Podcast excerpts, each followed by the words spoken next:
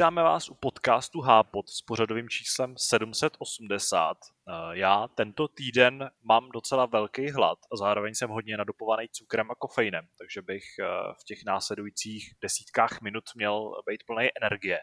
A doufám, že to samý platí i pro, pro moje hosty nebo pro moje společníky, který budete dneska poslouchat. Je jim Kuba Štěpánek. Nazdárek. Bude jim taky Radek Raudenský, aspoň to doufáme. Ten by se měl připojit na první téma, kterýmu má spoustu co říct, e, na rozdíl od nás, respektive on je tím odborníkem, takže doufám, že, že se dostaví e, dostatečně včas a ještě se představí taky. Ale tím naším jako posledním nebo tím nejzajímavějším hostem, troufnu si říct, je Míra Václavík. Nazdar Lazar.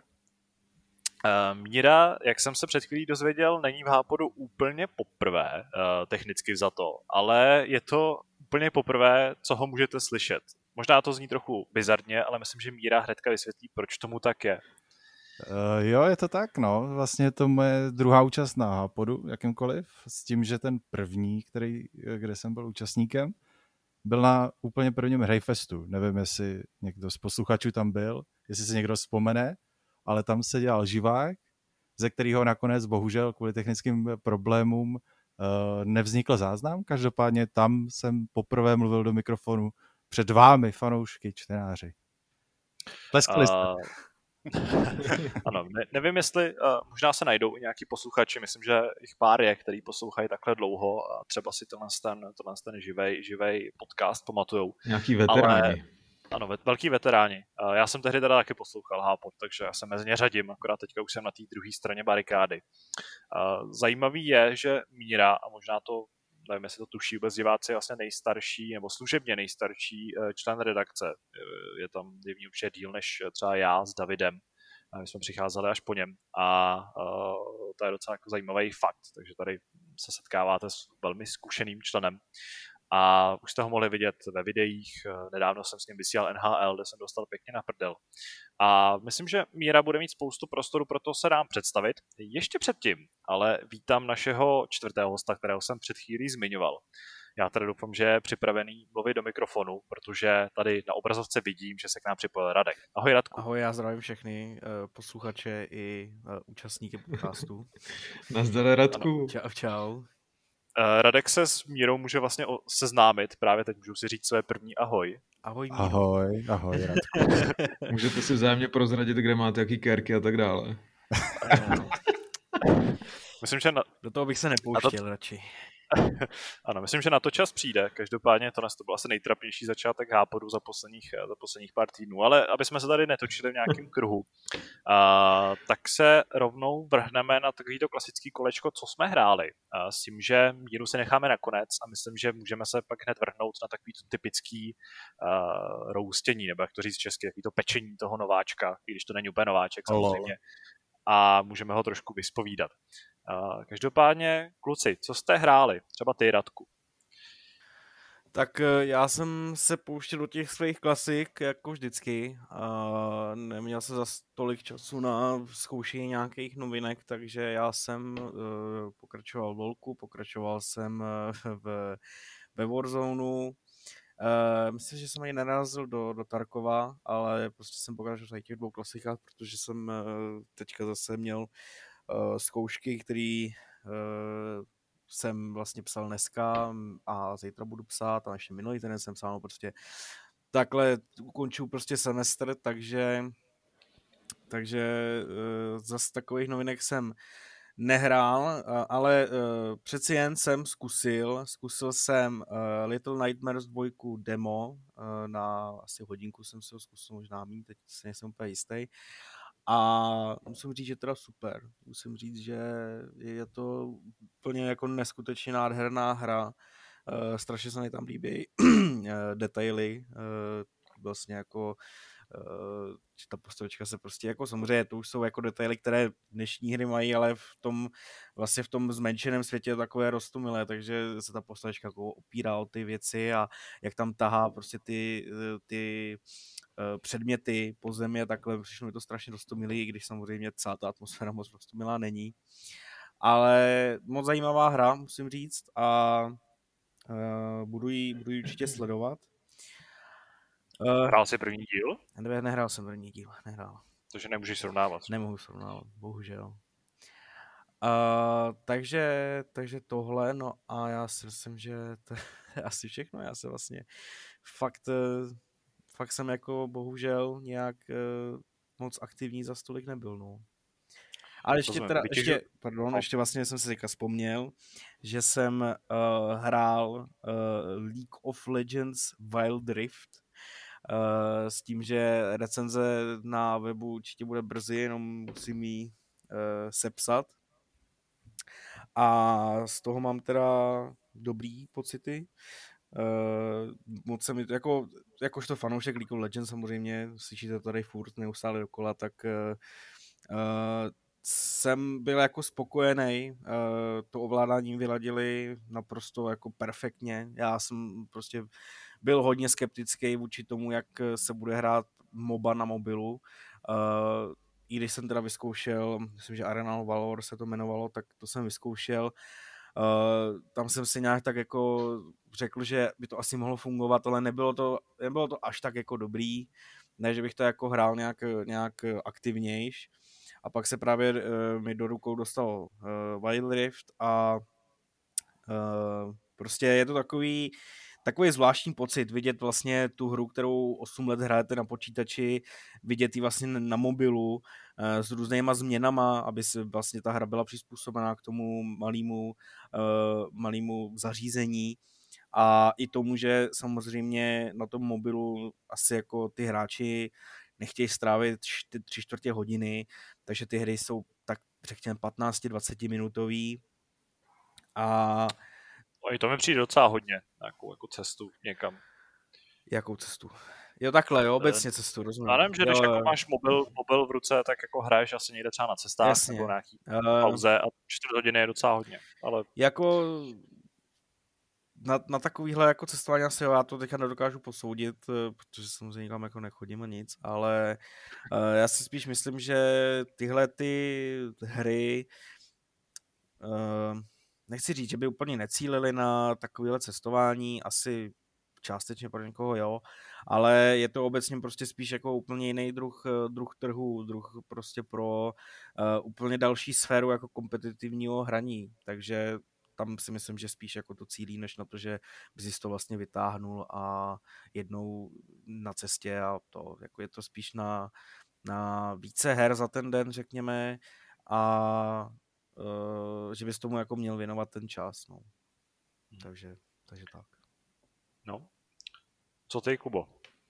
Já bych chtěl jenom říct, že eh, vždycky bezpečně poznám, když má Radek zkoušku, protože když ráno vstanu, zapnu počítač a podívám se na Facebook, tak eh, tam vidím, že má zabráno už 50 novinek, který ten den chce napsat. ano, ano Aby naši se... posluchači pochopili, tak my si přes Facebook zabíráme novinky, to znamená, že kdo co si tam zabere, tak to si může napsat, aby ostatní věděli a ty novinky se nám neduplikovaly samozřejmě. No a ano, Radek... I, I přesto se to děje teda. Ano, občas se to stává, třeba když Facebook není schopný přes Messenger dodávat zprávy. Ale... A, vlastně ještě je nadstavba toho, že když stanu já, protože já stávám ještě později než kluci, tak tam vidím, že 50 novinek si zabral uh, Radek a těch zbývajících 10, které se už týkají opravdu minoritních věcí Kuba. Takže já si tak jako pokročím ramenama a jdu radši dělat něco a radši jde tady až psát o tom, administrativního. O tom, že byl zakázaný mod s eh, milostnými choutkami uh, z Keanu A prostě ty nejčtenější články zbydou na tedáš. Přesně tak. Přesně tak. Tak jo, já jsem eh, dohrával Spidermana, uh, už se s ním plácám docela dlouho, tak jsem si říkal, že, že to dotáhnu do konce. Uh, už jsem původní se... hru nebo ten, nebo ten uh, to, Miles to, Morales. rozšíření, jasně. No. Uh, asi tomu srovnání se nevyhnu, já jsem o tom už tady mluvil, chválil jsem ten bojový systém a všechno okolo, jak ta hra vypadá a měl jsem z toho velkou radost. Ale teda po dohrání toho příběhu musím říct, že že ten díl z roku 2018 je, co se týče toho příběhu, snad o pár lepší. Teda, jo. Mně se zdá třeba, že, že nejsou schopní nebo nebyli schopní v tom eh, trošku rozšířeném DLCčku, řekněme, eh, dodat nějaký slušný záporáky třeba. Teď narážím samozřejmě na ty, na ty, eh, na ty fialový trapný postavičky, který si můžou vykouzlit na ruce ocelový pěsti a na nohy ocelový boty, s kterými pak běhají po skleněných mrakodrapech. To mi přijde takový hodně, hodně zvláštní. To, že to dokáže Spider-Man, to bych, to bych ještě dokázal pochopit, ale že, že se tomu věnují i, i tyhle postavičky, to mi přijde takový zvláštní. A zdá se mi, že i třeba ty velký záporáci, já nevím, je tam třeba Rhino, že jo, ale ten se mi zdá, že tam stojí tak jako vedle, tak jako opodál a spíš sleduje, co se tam děje. Dvakrát tam dostane na držku a tím to hasne. A všichni ostatní, co se tam objeví, tak jsou takový oproti prostě té původní hře z roku 2018 eh, jsou úplně jako nedostatečný toho, na co my jsme jako zvyklí, jo. Nevím, jestli jsi měl tady stejný pocit z toho. No já jsem právě jako kladně hodnotil to, že mě se příběh eh, v Miles Morales líbí víc než té původní hře. Ty krásno, no, tak... Jako mě záporáci byli, eh, no takhle, celý ten příběh mi přijde mnohem osobnější, je takový jako víc rodinný, je méně kliše a tím pádem mi přijde prostě zajímavější. A nějak se neprožíval to, že na mě útočí nějaký, jako, bylo to malý DLC, nebo je to malá, malá standalone, eh, jako, je to malý standalone DLC slash pokračování, který jenom využívá toho, toho původního města a řekněme jak jako rozvíjí ten původní příběh. A v tomhle uh, kontextu mi prostě přijde super to, co vlastně autoři přinesli a je fajn, že právě ty nepřátelé jsou takový méně černobílý, méně předvídatelný a já jsem to hodnotil kladně. Mně se ty nepřátelé zdají prostě jako nejvíc generický, jak můžou být teda, jo. Ale, ale jako souhlasím s tím, že vlastně ten, ten původní Spider-Man byl toho klasického střihu a že to může vlastně působit už jako takový kliše, že se pořád vlastně vracíme k tomu původnímu příběhu, který eh, je třeba v něčem trošku jiný, ale jinak je to pořád to samý dokola ale pořád to byla docela dobrá akce, jo. bylo to napumpovaný a mrzelo mě, že právě tady, eh, když máš prostě tu akci takovou jako bombastickou, tak eh, nakonec vlastně vzhledem k tomu, co tam potkáváš za postavy a tak dále, tak eh, to vůbec nevyznívá tak, jak by mohlo. No. Nevím, možná je to tím prostě, že je to třeba taky určený na trošku jiný publikum, se mi zdá, protože přece jenom Miles Morales je, já nevím, kolik mu je v tom, v tom, v tom příběhu. Hmm asi ani není plnoletej, ale... Víš, že, že to je prostě teenage no. takový a je to prostě taková teenage, prostě takový až skoro romantický kousek, se mi zdá. A nevím, jako neměl jsem z toho nakonec vlastně vůbec dobrý dojem. No. A je to škoda prostě pro mě, eh, ta akce je na hodně velký, vysoký úrovni a to, jak hra vypadá a tak dále, tak to je prostě bombastický. Akorát eh, ve finále to nevyznělo tak, jak bych si představoval. No ale to asi záleží prostě na každém, no. kdo, jak, kdo jak, eh, co od toho očekává. No a zkoušel jsem ještě Tearaway, eh, což je hra, která, na kterou se často vzpomíná, se mi zdá, eh, v souvislosti s minulou generací PlayStationu. Pamatuju si třeba, že Vojta Dřevíkovský na ní nedá dopustit a, a hodně, hodně často jí zmiňoval, že to je prostě věc, kterou by si měl zahrát každý. A já bych to možná podepsal tyho slova, protože eh, je to naprosto kouzelný, tím, jak je to prostě všechno udělané z papíru a všechno je to takový barevný a eh, je to správným stylem jako praštěný, že tam třeba pobíhají veverky, prostě vydávají takový divný zvuky a ty můžeš sebrat a hodit někam do propasti třeba nebo, nebo do nějakých prostě eh, k belíku s polívkou a tak dále. Takže je to takový, takový hodně odlehčený a je to fajn. A líbí se mi dokonce, jak využili, jak využili touchpad, protože je tam možnost si vlastně nakreslit vlastní, vlastní doplňky do té hry a, a já nakreslit třeba té postavičce čepici nebo něco takového, nebo ozdobit další postavy, které tam potkáš eh, během eh, té své cesty. Takže je to takový sympatický, milý a, a kdo teda ještě neskoušel, tak, tak by rozhodně se do toho měl pustit, doporučuji. No a to je všechno ode mě. Hm, tak to bylo, to bylo docela rychlý. Uh, já jsem uplynulý týden strávil s dvěma hrama. Uh, jedna z nich je taková asi tam méně zajímavá, nebo je to takový bizár spíš.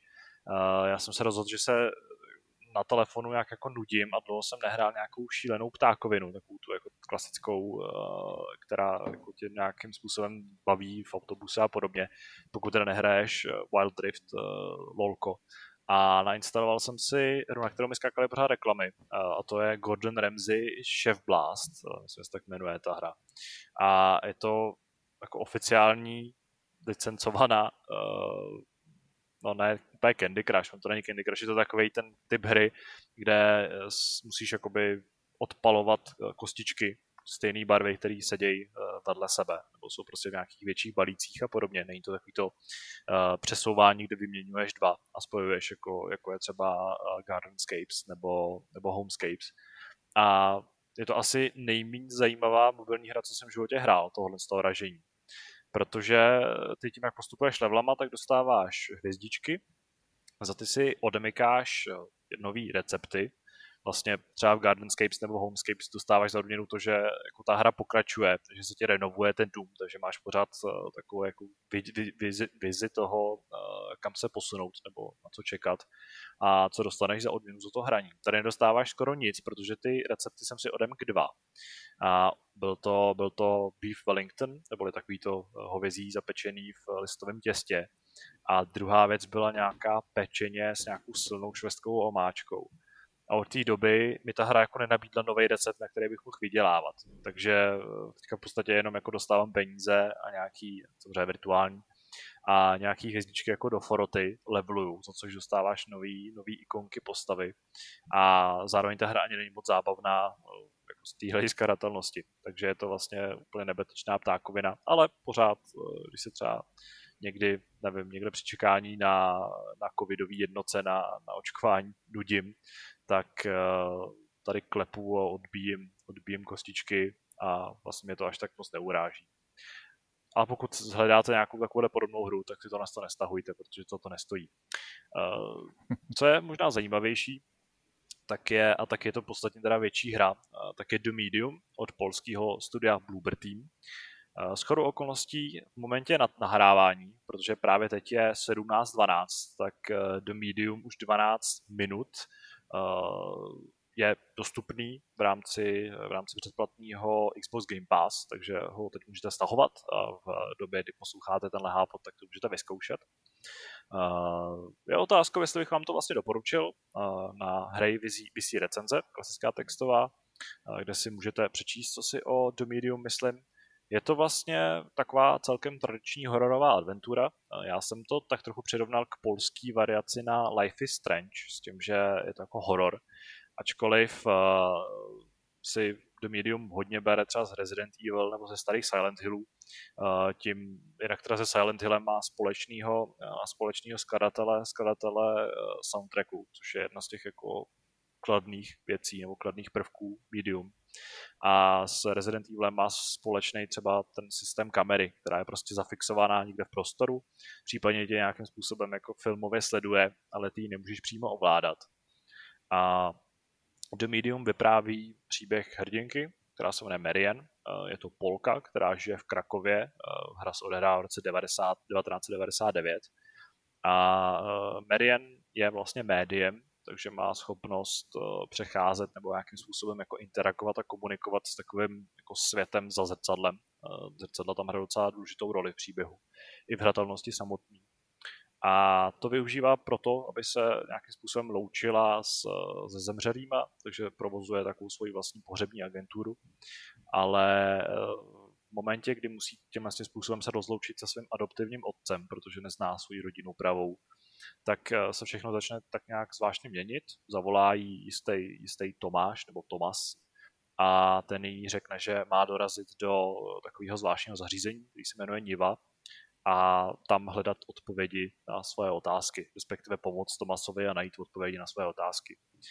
No a tím vlastně začíná příběh, který nějak nebudu pitvat, protože to je další eh, jako pozitivní prvek hry, je dost složitý, je takový jako zajímavý, plný nějakých metafor, eh, pohrává si tam i s nějakýma motivama eh, třeba holokaustu a nebo jako tajných služeb si komunistické strany Polska, Sovětského svazu a podobně, který tam hrál docela výraznou roli. Příběh je jako hodně temný, je docela dost politický a uh, samozřejmě zase se tam třeba promítá i to, jak moc uh, jako religiózní je Polsko, její obyvatelstvo nebo jeho obyvatelstvo. Takže... Řeší se tam potraty? Ty se tam zrovna neřeší, aspoň jsem si toho teda nevšiml, ale ano, jako děti a mrtví děti jsou tam docela důležitý v rámci toho příběhu. Uh, jakkoliv je příběh zajímavý a kvůli němu bych si to vám doporučil si zahrát do Medium, pokud eh, na to máte kapacitu a jste teda ochotní si třeba i číst spoustu takových těch typických jako uh, letáků, které jsou poházený všude po lokacích. Bohužel i tady se projevila taková ta eh, moderní neschopnost autorů vyprávět příběh jenom scénama a dialogama. Musíte pořád furt něco sbírat a číst tak bych vám nedoporučil to hrát úplně kvůli hratelnosti samotný, protože ta je hodně, hodně generická, je dost nudná. Je to prostě o tom, že chodíte po lokacích hrozně pomalu, protože samozřejmě hrdinka prostě se plouží úplně neskutečným způsobem. Občas teda běhá a to taky není žádná sláva. A řešíte nějaký úplně jednoduchý hádanky, většinou je to prostě to, že musíte odemknout eh, nějaké dveře nebo někam se posunout, eh, rozštípat nějaký zámek nebo získat právě šroubová klíče a podobně a v rámci toho většinou musíte akorát projít celou lokací, případně přijít na nějaký kód a podobně. V tom ohledu prostě The Medium není absolutně ani trochu kreativní hrou. Uh, autoři slibovali docela velké věci právě z hlediska toho, té jako schopnosti média. Uh, ostatně se mluvilo o tom, že je tady prostě přelomová možnost hrát tu hru vlastně ve dvou realitách zároveň, kdy ty opravdu ovládáš jednu Marian která je v tom fyzickém světě, jednu Marian v tom jako psychickém světě. A ty ty světy jsou odlišný a musíš toho využívat, aby se dostal dál. Jenže v praxi to znamená to, že většinou na tebe čeká, eh, na tebe čekají nějaký pojistky, které jsou vyhozený. A ty musíš s tou Marian v tom jako virtuálním světě uh, se odpoutat od toho reálného těla, někam dojít, tam sebrat prostě nějakou energii a tou energii pak nabít, tenhle, ten, tenhle ty pojistky a tím si odemkneš dveře. A potom je asi šest hádanek, jako během, během raní všechny ty potkáš. A nad rámec toho jednou potřebuješ se dostat pod vodní hladinu a občas potřebuješ prostě spálit nějaký můry, které ti překážejí v cestě. A to je všechno. Do jako žádný jiný míry tahle, uh, schopnost vlastně těch dvou realit není v té hře využitá. Uh, dál už ji využívají jenom uh, v rámci vyprávění příběhu a v scénách, které jsou teda fakt zajímavý, jsou hezky střižený a tam vlastně to prolínání těch dvou realit je docela zajímavý, ale je, jako mrzí mě, že tenhle ten opravdu hodně, hodně potenciálně zajímavý prvek eh, je prostě využitý takhle strašně základně. Já jsem někdy čet i nějaký nápad, že třeba šlo, eh, nebo by šlo teoreticky uh, ovládat jí vlastně každým analogem, že bys třeba levým analogem ovládal jako ten reálný svět a pravým analogem ten virtuální a díky tomu si jako měl nějakou možnost uh, víc jako, řekněme promyšleně řešit ty hádanky a podobně, nic takového se prostě nestalo. Je to bizarní s ohledem na to, že ta hra je ve vývoji už 9 let, respektive ten nápad který přišel někdy v roce 2012 a ta hra měla být na, na PlayStationu 3 a Xboxu 360 ale jak se na to technologie nestačila a až jako moderní technologie zřejmě Bloober týmu, který mezi tím vyvinul Layers of Fear, Observer a podobně, a, tak eh, vlastně uspokojila natolik, že hru vydali. A jako není to na té hře moc znát. Samozřejmě z grafického hlediska je to bomba. Eh, tam třeba ty obrovský velký scény, kde přicházíš k hotelu, utíkáš před nějakým nějakým nepřítelem, protože sem tam se ve hře teda najdou nějaký jako útěky nebo nějaký, nějaký, nějaký stealth, jako hodně, hodně základní. Tak tyhle ty scény jsou super, třeba ta hra umí naprosto fantasticky vykreslit les, eh, který je správně východo nebo středoevropský, takže ti si fakt přijdeš jako, že procházíš po nějakým takovým potemnělým, eh, potemnělým evropským lese a v tomhle ohledu prostě ta, ta atmosféra je budovaná fakt umně. Ale zase do tohohle prostě vypadá jako pěst na oko model postavy, respektive jako setkáš se tam s víc postavama, se nebudu úplně předesílat, ale většinu času vidíš jenom, jenom Marian, eh, která navíc eh, ten příběh jako vypráví do kamery. A hra začíná tím, že vidíš její obličej z detailu a vidíš prostě, že nemá žádnou mimiku, žádný emoce, má takový skelný pohled, skoro se jí nehybe pusa, když mluví, a, a tak podobně. Takže v tomhle ohledu zase je to takový obrovský nepoměr mezi tím, jak vypadají hrdinové a jak vypadá ten svět, co vlastně dovoluje teďka moderní technologie s tím, že vlastně na Xboxu Series X se ta hra trochu seká, trochu se kouše, hrozně pomalu se načítá na, na poměry toho, co jsme teďka zvyklí u SSD disků. Prostě Forza Horizon s celým tím obřím světem se načítá rychlejc a uh, stejně v týře občas doskakují textury a podobně, což je trochu smutný. A vlastně i tak třeba ta kamera fixní, která je sice jako hratelnostním prvkem a je to prostě nějaká inspirace tou starší hororovou tvorbou, tak mě vlastně hrozně irituje, protože je hrozně nepřirozená, uh, že ta hra se špatně ovládá, jako nepřehledná a podobně. A vlastně ještě jsem řešil problém s jasem, protože je buď to hrozně tmavá, nebo je hrozně vybledlá. A vlastně jsem nepřišel na to, jak eh, najít nějaký balans mezi těma dvěma, mezi těma dvěma světama a aby vypadala nějak jako k světu a dala se dohrát celá s nějakým hezkým nasvětlením. Ale jak říkám, příběh super, zajímavý, i docela úmě odvyprávěný, i když i tady jsou nějaký mezery a čas od času se v týře trochu ztrácíš. A je taková jako hodně metaforická. A graficky, když, se, když vezmeš potaz ty velký otevřený scény, a nebo ten vlastně jako vizuální nebo ten abstraktní svět za zrcadlem, tak v ten moment je to super, ale musíš prostě překousnout jako celkem nudnou a nezajímavou hratelnost, což u adventury je trošku, je trošku problém. Ty jsi tady popisoval ty vzkazy, který tam čteš cestou, můžeš je úplně ignorovat třeba? Uh, určitě. Jo, jako a nějaký, ten příběh nějak neutrpí, se, jo? No, některý sebrat musíš a samozřejmě uh, ty vzkazy buď to dokreslují částečně osud hrdinky, protože postupem času z toho příběhu vykrystalizuje, že jdeš hlavně po té její rodině a spoustu otázek ta hra jako nezodpoví. A mimochodem skončí hrozně otevřeně, takže myslím, že jako bude druhý díl, pokud se bude jenom trochu dobře prodávat, ten první. Ale třeba o tom, o tom samotném hotelu Niva, kde se mimochodem teda jako neodehrává moc velká část hry, jenom jako tak třeba čtvrtina, tak eh, se nedozvíš skoro nic, pokud si nepřečteš, nepřečteš spoustu vzkazů a nějakých fotek a podobně, které jsou po tom světě rozházený. Takže pokud si chceš dokreslit ten obrázek a dozvědět se něco víc o tom jako Polsku eh, virtuálním, tak eh, musíš hodně číst. Vlastně to ti ta hra vůbec, vůbec nepředstaví příběhem. Mě vlastně nejvíc fascinují ty, ty scény, kdy se rozděluje ta realita, jak Marian vlastně zůstává v té jedné a ty vidíš, že třeba s někým mluví. Ale v té skutečné realitě eh, vlastně tam před ní nikdo není, že a působí to takovým komickým dojmem trošku, že mluví no, do tohle je zrovna super. S tímhle se jako hodně pracuje. Eh, Víš, že autoři věděli, že to je jako zajímavý, takže to tam je prostě pořád. Protože každá scéna je takováhle. Ale jako asi bych vyměnil na ty efektní scény za to, kdyby to bylo nějak líbě myšlený přímo v rámci hratelnosti. Hmm. Ta hra, jak jsem zmiňoval, je dostupná v Game Passu, mě zajímalo, jestli třeba Míra uvažuje o tom, že by si ji stáhnul a vyzkoušel. No tak staženou už ji mám. Uh, čekal no, jsem, až se to dobře. uvolní. Každopádně hmm. se mi tady teďka naskládalo víc her, tak uvidím, kdy se k ní dostanu. No. Není to pro mě jakoby priorita. Jasně. Já teďka koukám sválně na své screenshoty, uh, koukám na nějaký ty hratelnostní prvky, na který jsem třeba zapomněl. V té hře dost často něco tlačíš, ale to je jako celkem normální.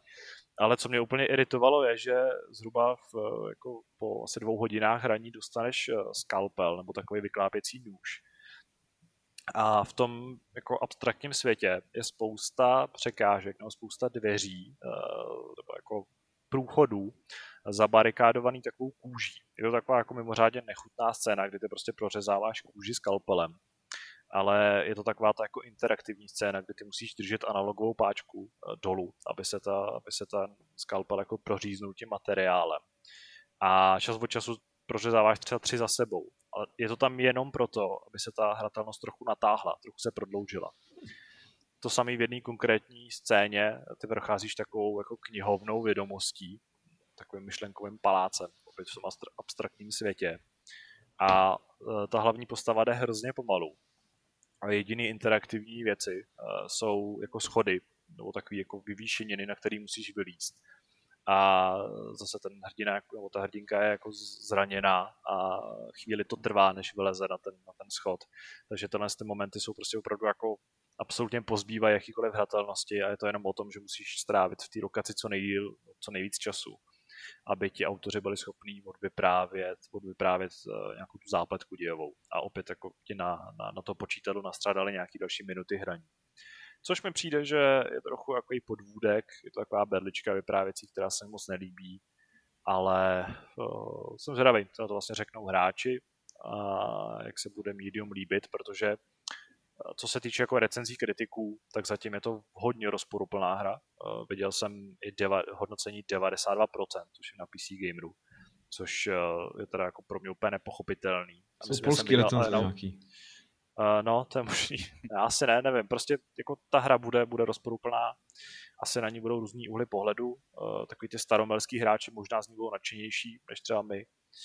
Ale uh, jsem na to zvědavý. Zase, jako jak říkám, Game Passu určitě, nebo určitě, pokud vás jenom trochu zajímá to, co jsem vám teďka popsal, tak, uh, tak Medium vyzkoušejte, udělejte si svůj názor sami.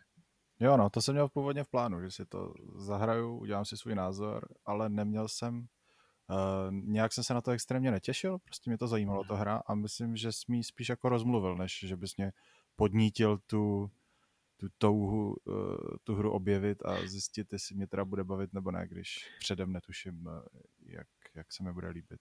Míro, já to mám úplně stejně jako ty, když jsem včera editoval tu recenzi, tak jsem si říkal, jo, fakt mě to vůbec neláká vlastně.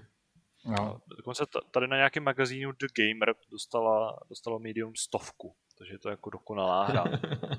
A naopak eh, třeba na Gaming Bible nebo v Guardianu dostala 30 až 40. To jsem asi neviděl takovýhle dospětí, uh, dospětí hmm.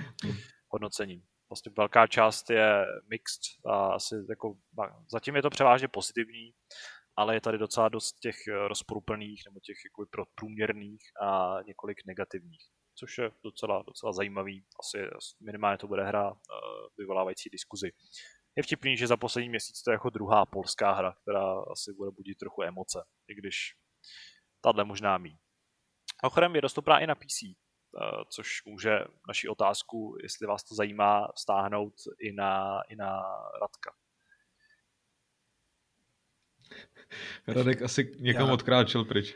Já jsem tady, já jsem tady, já jsem tady sleduju furt GameStop, jo, takže z toho trošku chytám fakt, takže se umluvám, jestli můžeš ještě jednu zopakovat otázku. A jestli tě taky zajímá The Medium, nebo protože je to hra dostupná i na PC? Vůbec. Vůbec. Ne. Absolutně. Radka zajímá tady... jenom akciový trh momentálně. ano, ale o tom si, o tom si budeme povídat ještě za, za pár chvil. Asi nebude se půl zastřelit, ale v pohodě.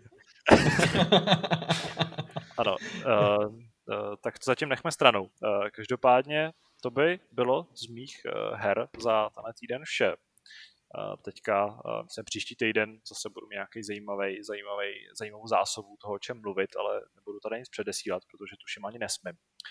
Uh, přichází totiž čas na míru Václavíka. Já tě nebudu za- zatěžovat s tím, co, co zhrál nebo nehrál, i když pokud se chceš pochlubit, tak samozřejmě můžeš ale nějakým způsobem eh, si tě tady trochu představíme eh, posluchačům, který třeba tě neznají nebo tě neslyšeli, eh, neviděli tě možná ve vysílání a pokud jo, tak tam se tam jsi neměl ten prostor, aby se s tím nějakým velkým způsobem představil, že Míro, kdo jsi, co, co hraješ, co tě baví a jaký byly vlastně tvoje nějaký jako první kroky na hry, nebo jestli bys dokázal nějakým způsobem ještě přiblížit tu svoji historii, protože ta je dost zajímavá a je docela dlouhá. Uh, tak já to asi vezmu nějak po pořadě, takže kdo jsem? Uh, já jsem marketák jednoho vydavatelství a baví mě hrát hry. Uh, hrozně nerad mám, když se někoho zeptáš na jasnou otázku, co se mu líbí, co se mu nelíbí, když odpoví všechno, takže... Já jsem se neptal, co se ti líbí, ale co rád hraješ, takže jako, co obvykle hraješ. Tak... Dobře, obvykle hraju všechno.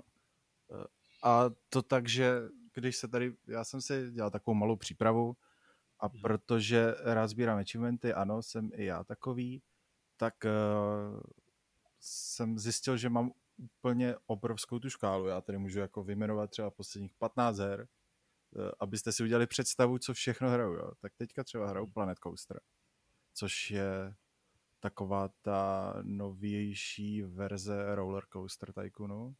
Je to docela sranda, ale ne zase taková Pak tady mám uh, Cyberpunk, který jsem vlastně, ke kterému jsem si strašně dlouho hledal cestu, nakonec jsem ho uh, vlastně dohrál úplně na nějakých 100%.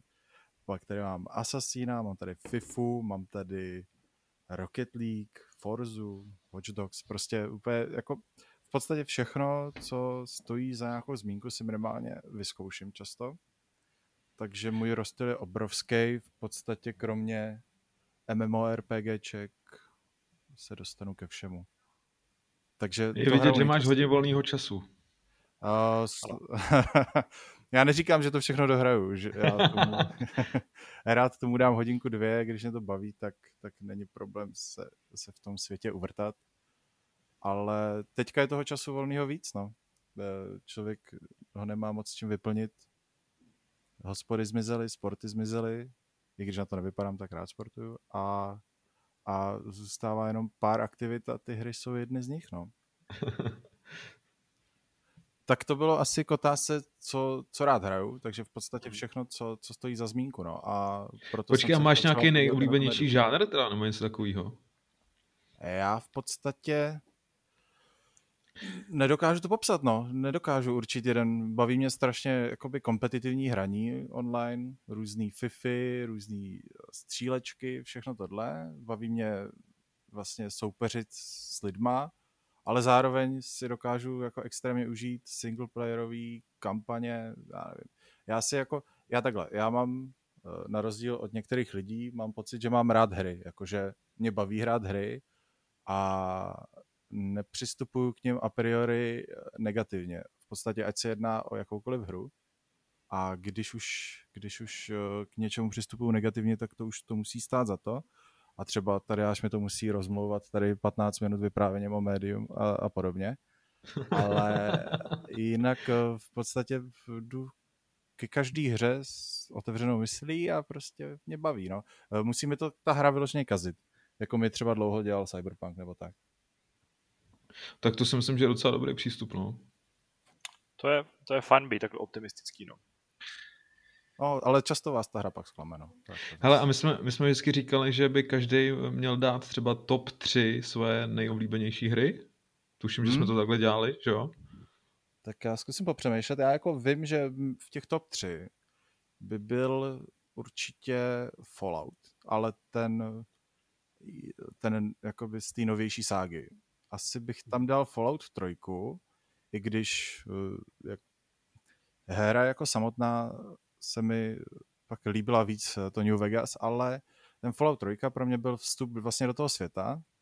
Eh, já jsem ty původní dva Fallouty hrál až zpětně a vlastně to, jakým způsobem mě ta hra uchopila, ta, ta stylizace, to, jakým způsobem ten svět funguje, jsou zaměřený ty questy, to mě všechno hrozně pohltilo a vlastně Eh, zakořenilo se mi to v té v paměti tak moc, že, že vždycky, když někdo mluví o nejblíbenějších hrách, tak to je jedna z těch, co mi vystane na mysl jako první. Potom bych tam dal určitě Mafii první. Ano, jsem, uh, jsem jeden z těch, který uh, první Mafie trefila v tom hodně mladém věku a vlastně uh, mě do jisté míry formovala i tu chuť těm hrám a formulovala mi to, co se mi na těch hrách líbí. Takže tyhle dvě bych tam dal určitě. A kdybych měl nějak takhle z paměti, aniž bych o tom moc přemýšlel, tak bych tam dal asi uh, asi bych tam dal FIFU, jakoby obecně tu sérii, uh, protože uh, s ní každý rok strávím hodně času, občas se mi líbí víc, občas se mi líbí míň. Každopádně, když si to vezmu uh, na tu sérii třeba počet odehraných hodin, tak si myslím, že tohle je ta, ta hra nebo ta série, ve které mám jakoby úplně nejvíc. Čili tyhle ty tři hry by nějak definovaly můj vkus, ale říkám, u mě je to strašně široký. A kdybych si tady udělal seznam těch her, tak určitě přijdu na nějaký eh, další, minimálně za tu FIFU bych určitě našel nějakého náhradníka.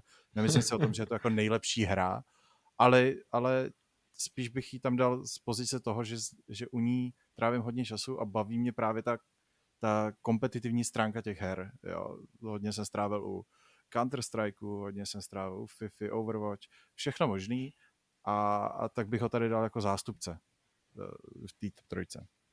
Jasný. Hele, dobrá trojka. Myslím, že hezká trojka, no. Každá trojka. A... Dobře.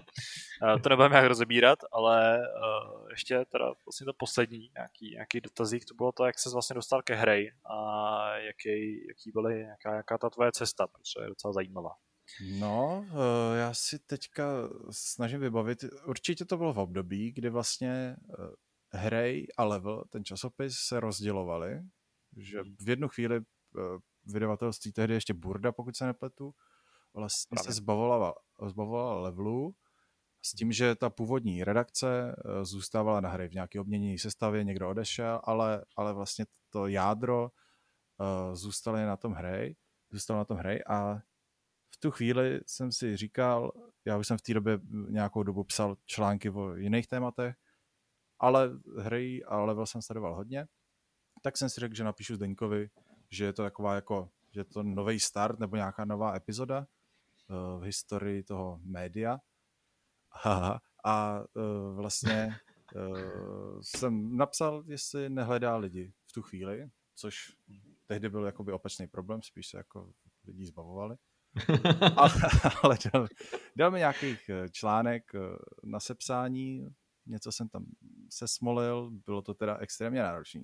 Já přesto, že jsem měl už jakoby roky zkušeností, tak musím říct, že vždycky, když naskakuju zpátky do toho psaní o hrách, tak eh, vlastně jak tomu mám ten hrozně blízký vztah. Eh, mám pocit, že o tom docela vím, tak je pro mě strašně těžký naplnit ty svoje očekávání, nebo já bych to popsal, že když píšu o tématu, o kterém vím míň, tak mi to tak nevadí, neberu to tak vážně ale ve chvíli, kdy se dostaneš těm hrám a zejména k těm recenzím, kde vlastně člověk si stojí za nějakým názorem, snaží se ho obhájit, tak eh, čím víc je to s tebou svázaný, tím eh, niternější a jako důležitější pro tebe, abys to správně popsal, abys se správně vyjádřil, abys nebyl nepřesný, aby tam nebyla ta šance pro nějakou tu misinterpretaci.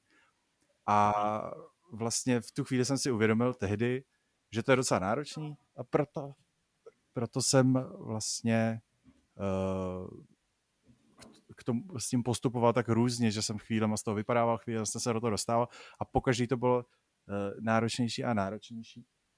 A vlastně po nějaký době uh, jsem dostal nějak, uh, vlastně ty první články byly takový klasický preview, vlastně bylo období, teď si uvědomuji, že říkáme strašně často vlastně, bylo období E3, takže se plnily novinky, nějaké očekávání a když jsem přišel k té první recenzi, tak jsem zjistil, že je to strašně těžký obstát i mezi těma lidma, mezi těma hmm. fanouškama, čtenářema, ale zároveň je to výzva, uh, aby člověk nepropadl před těma lidma, kteří jsou vlastně ze stejný, uh, ze stejného těsta, protože baví stejný, stejný téma a dokážeš se s nima bavit konstruktivně, často teda. E, občas, občas to vypadne, občas to tak nebývalo, ale mě bavilo na tom, když někdo přišel za tebou, ať už to bylo třeba na tom Hrejfestu nebo pod nějakou recenzí, a vlastně začali jste se bavit o tom tématu, který vás baví oba, ale máte na něj třeba trošku jiný názor. A to je i ta věc, proč jsem se k tomu vždycky nakonec vrátil, protože mi vlastně tahle konfrontace, tohleto uh, ukázání svého názoru a potom uh, řešení to s těma lidma se stejným zájmem mi strašně chybí. A respektive chybilo. A proto jsem se vrátil teďka vlastně. Každopádně můj příběh byl tak, že jsem napsal Zdeňkovi, Zdeněk mi dal šanci a tak jsem pod ním psal nějakou dobu. A to je vlastně... Jako pod jeho jménem, jo? Jo, jo, jo, no. ano, tak, takhle to funguje. to je spoustu článků, který jste našli na hry pod mým jménem, tak jsem já nepsal, ani jsem ty hry nehrál. Všechno to obstarává Radek, když zrovna jako ne, nemůže psát novinky. A vlastně ještě vlastně zastávám, zastávám Kubu, Kubovou práci, že Samozřejmě. Ano. Vlastně celý hry je Radek. To, co teďka říkal, říkal tady Míra, tak v momentě, kdy přišel Radek, tak převzal i jeho jméno. Tak. Takže... A až přijde někdo další, tak uh, převezme jména nás všech a potáhne to on. No, Myslím, že to bylo, to bylo hezký seznámení. Nám teďka někdo vytýkal, že vlastně díky, nebo spíš kvůli nějaký absenci video obsahu s náma nemůže tolik stotožňovat a nejsme tak, máme tak osobní vztah mezi náma a fanouškama. Myslím, že přesně takovýhle hezký příběhy nás, nás fanouškům, fanouškům přibližují. Uh, takže to jsme si hezky představili míru. Můžeš ještě třeba jako velmi ve zkratce říct, co si za poslední týden hrál a, a co, tě, co tě jako bavilo? Jo, tak za poslední týden, když se tady podívám do svého chytrého eh, zařízení, abych, abych viděl ten seznam, protože jak se mi to točí, tak je toho dost, jsem hrál, dohrál jsem právě ten Cyberpunk eh, někdy minulý týden, takže toho jsem se konečně zbavil. Uh, pustil jsem se do toho Planet Coasteru, protože bylo nějaký takový hluchý období, kdy potom Cyberpunku nevycházely úplně hry, které by mě trefovaly, tak jsem procházel nabídkou Game Passu a to mě, tam jsem se u toho docela zasek.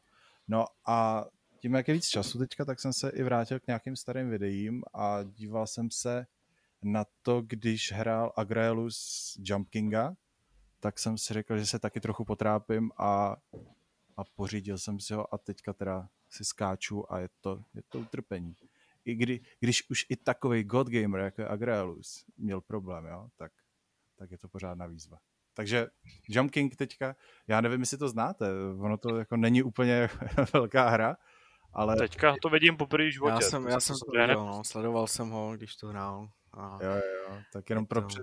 abych to představil trošku, uh, vlastně je to hra na tři tlačítka, kdy skáčete s panáčkem v takové pixelové grafice a snažíte se vyskákat až na vrchol po takových plošinkách a vlastně jediná a zároveň jako kouzelná eh, mechanika v té hře je, že vydržíte ten skok nějakou dobu. Držíte ho chvíli, držíte ho dlouho a o to celý jde. Snažíte se skákat nahoru s tím, že ty jednotlivé úrovně nebo jednotlivé části, protože to je jedna velká mapa, jsou koncipované tak, že když uděláte sebe menší chybu, tak za to jako draze zaplatíte. Ono už jenom učit se vlastně, jak dlouho držet to tlačítko, jak, dlouho, jak daleko skákat, jakým způsobem to projít, protože občas to není úplně zřejmé. Eh, nějakou dobu zabere, takže nejdřív se to učíte, snažíte se proskákat, zabere vám nějaká, nějaká, nějaký úsek třeba 15 minut, s tím, že po 15 minutách skákání nahoru uděláte jednu chybu a jste vlastně zpátky. Eh, stalo se mi, já nevím, hrál jsem, měl jsem tam třeba dvě a půl, tři hodiny, vyskákal jsem do nějaké vejšky pak jsem udělal tři špatné skoky a byl jsem na úplném začátku. Vlastně uh, ta hra, ty jednotlivé části té mapy jsou koncipované tak, že v konkrétní situaci vám to dá takovou plošinku s takovým sklonem, uh, s následnýma takovýma dírama, že vás to fakt trestá a je, je, je to ohromná výzva a zároveň je strašně uspokojící to, když dokážete překonat nějakou, nějaký ten uh, jednotlivý úsek protože tam fakt ne, neexistuje tam systém checkpointů, neexistuje tam systém ukládání, takže prostě tam, kde skončíte, tam jste a kdo si chce trošku uh, zahrát s vlastní hlavou, se svýma nervama a zároveň má rád výzvy, tak tohle je úplně ideální, ideální doporučení a, a tím bych to asi ukončil. Ne, nemám co k tomu říct já na to teďka koukám na YouTube a říkám si, to nějaký jednoduchý, nebo mi to nepřijde až tak složitý a pak jsem si uvědomil, že koukám na Jump King Speedrun in 4.34 a že ten člověk je asi fakt nějaký jako velmi schopný. Takže je to něco jako kdyby se koukal na Getting Over It a z nějakých těch speedrunů dostal pocit, že ta hra je jako triviálně jednoduchá a že ji za minutu a půl máš za sebou. Je to tak? No. Asi to tak úplně není. Ne, vůbec. Já vím, že, že Agraus to hrál jako několik dní, než se dostal vlastně nakonec eh, té celé hry, takže je to, je to rakovina. No. Přes jsme všichni lemry, prostě ta, ty hry se dají dohrát za 4 minuty. Já bych to tak dohrál, protože já dohrávám hry rychle, že? ale to už je asi taky. Uh, teď zrovna vidím, že se tady jako změnil vítr, který tě nějak ovlivňuje při těch skocích. No, tak jo, no. u téhle hry, bych, u téhle hry bych asi vykvet. Je to hustý a hlavně tam, já vždycky, když se zapínám hru, tak se podívám na ty achievementy, jak tam jsou, že jo. A jeden ten z nejvíc získávaných achievementů je uh, na počet pádů, že tam je hmm. snad spadněte tisíckrát nebo eh, deset tisíckrát, teď si nejsem jistý, jaký číslo tam je, ale je to prostě v řádu tisíců. Hmm. A nejméně získaný achievement je dohrajte hru bez jediného pádu a to mi přijde docela hustý teda, protože hodně se blížím už k těm achievementům v tom uh, počtu těch pádů v Hmm. té tisícovce a představa, že to někdo dokáže doskákat bez chyby celou tu hru je úplně nepředstavitelná, úplně jako, Ano, za 4,5 minuty, když, si, když se na to teďka dívám. to není A možné. teďka možná, teďka možná spadnu, takže nevím. No a s tím se můžeme přesunout k našemu prvnímu třaskavému a penězi prosáklému tématu.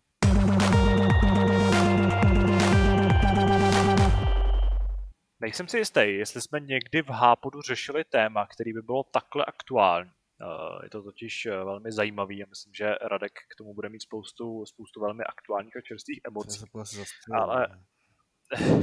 ano, zhruba takovýhle. No.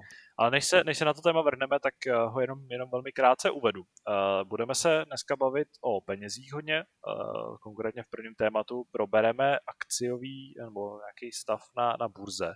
A není to proto, že bychom se změnili v nějaký finanční podcast, začali tedy řešit nějaké investice a podobně, respektive jo, ale nebude to úplně na pravidelné bázi.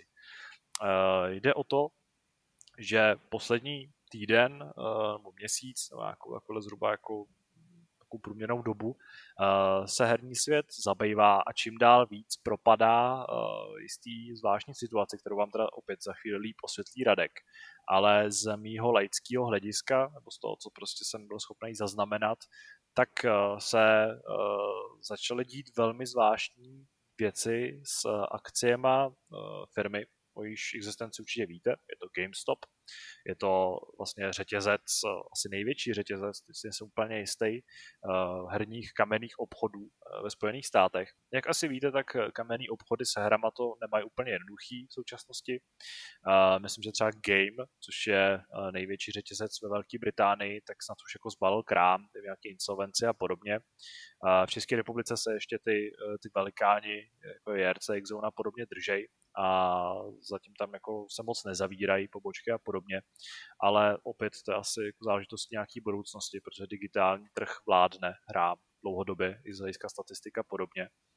A v Americe právě GameStop eh, těm s tím trpí, tím, že se prostě svět změnil a zavírá, zavírá pobočky. A v loňském roce jejich akcie prostě klesly na úplně absurdní hodnoty. Ale z důvodu, o kterých si teďka povídáme, nebo o kterých teďka bude mluvit Radek, se ta situace úplně jako diametrálně změnila a jsme svědky něčeho jako dost neuvěřitelného. Teď předávám slovo tobě, Radku. Musíš nám to jak polopaticky schrnout, nebo nemusíš nějak jako strašně detailně, ale co se teďka děje s GameStopem a hlavně teda s jeho akciema a s lidma, kteří s nimi obchodují. No, tak eh, já děkuji za uvedení.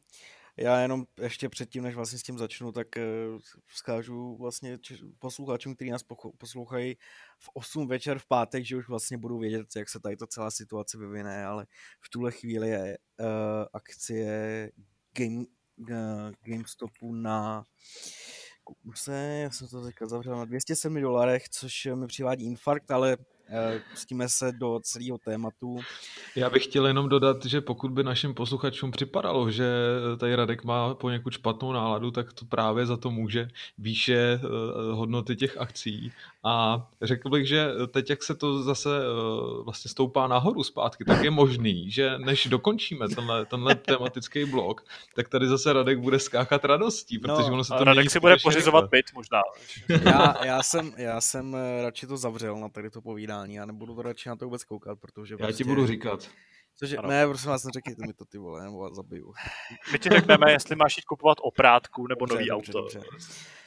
No, každopádně, začnu úplně od začátku, bude to asi, budu se snažit to zkrátit, no. Uh, takže, jak už tady teda až nastínil, GameStop je teda americký herní řetězec, který prodává hry, je to prostě jako u nás uh, obchody, nevím, jestli můžu zmiňovat jména, no prostě všichni víme, o co jde. A uh, GameStopu se samozřejmě moc nedařilo, samozřejmě digitální trh naprosto válcoval fyzické prodeje her a tak dále a tak dále. A uh, akcie GameStopu kvůli tomu pochopitelně šly dolů a dolů, protože uh, GameStop byl nucen zavírat pobočky, jeho příjmy šly dolů a tak dále a tak dále. Prostě velký, špatný. Uh, to vlastně e, zapříčinilo to, že vlastně cena těch akcí klesla až na nějaký, řekněme, 4 dolary. A najednou se na Redditu objevil týpeček, e, myslím, že tam má první koupy v dubnu, e, v dubnu letošního roku. No, objevil se uh, uživatel, který na Reddit jménem Wall Street Bets, jehož jméno mám asi už taky dost možná něco říká, protože to jméno prosvištilo všema médiama, médiama. A na Reddit eh, posnul eh, nebo nahrál obrázek s tím, že nakoupil akcie GameStopu za 50 tisíc dolarů. Uh, od dubna tam uh, vlastně dával uh, měsíční updaty s tím, že prostě tam ztratil třeba 15 tisíc dolarů nebo tisícovku sebral, no prostě zkrátka takhle se to hejbalo s tím, jak se hejbaly ty ceny, ale řekněme jako v dolarových částkách, nic jako strašného. Uh, mezi tím vlastně uh, GameStop se rozhodl nějakým způsobem zvednout, uh, rozhodl se, že um, bude víc cílit na, na ty digitální prodeje, uh, udělá nějaký uh, opatření na, na ušetření peněz. A zároveň s tím, nevím teďka, jak dávno to je, tak do té společnosti vstoupil nový investor, který uh, do GameStopu investoval uh, peníze a zároveň vstoupil do Eh, do dozorčí rady. Teď eh, myslím, že se jmenuje Ryan Cohen, ten člověk, a vlastně pod jeho vedením se také oznámila uh, strategická spolupráce s Microsoftem, kdy GameStop bude dostávat procenta z obsahu prodaném na konzolích, na konzolích Xboxu, které byly prodány z, z GameStopu. No a tady to jako znělo docela dobře, že by se jako GameStop mohl v budoucnu jako dostat z toho bordelu, ve kterém je, ale e, zatím se nic moc nedělo.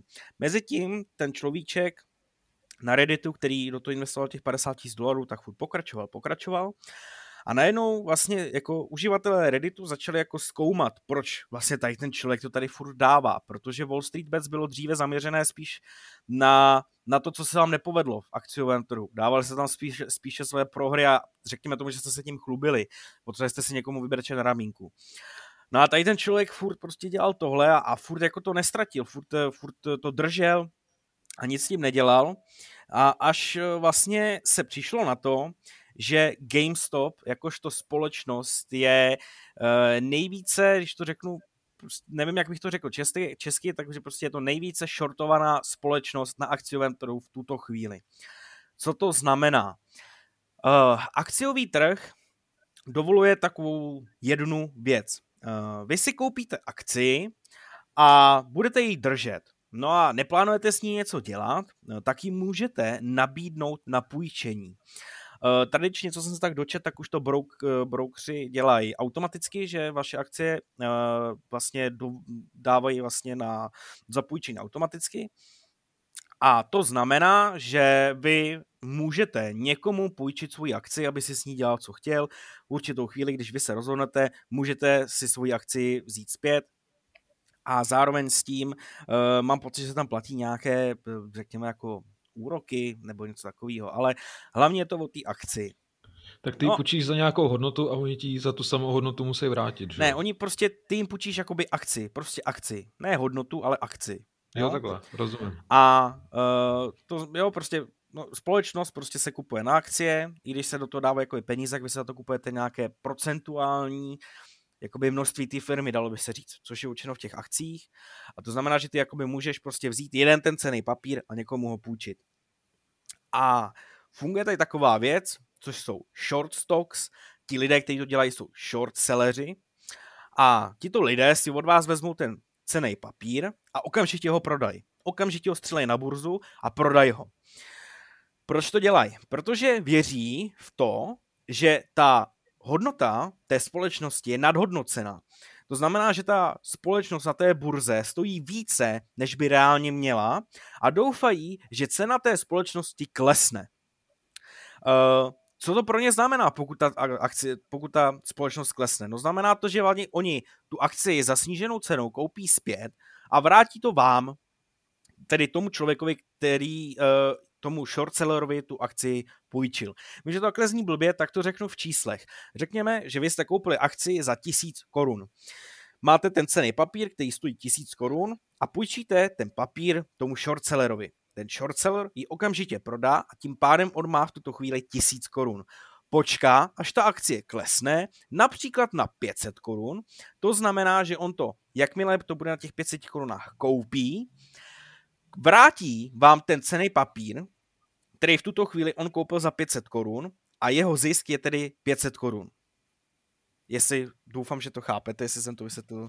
Ano, rozumíme. Jo, asi ano, bych upozornil na to, že to je jako hodně nějaký nad, eh, nadsazený a jako idealizovaný příklad, ale... Jasně, jo, jako No, když to koukám prostě... na ty akcie to GameStopu, tak myslím, že takhle to tady lítá trošku, no, když to koukám. Ale tam asi v tom případě jo.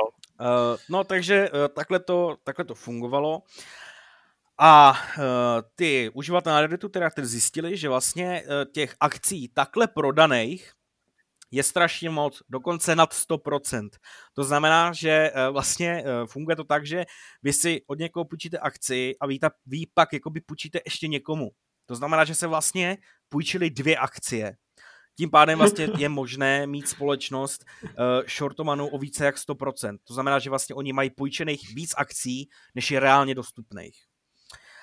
No, uživatelé Redditu to zjistili a řekli si, že by to mohli využít a že by mohli uh, zkrátka pozlobit uh, lidi z Wall Street, kteří dělají takovýhle bordel na, na burze a Řekli si, že by mohli vyvolat umělou nabídku, nebo že prostě začnou nakupovat uh, akcie GameStopu a tím pádem zvýšit cenu.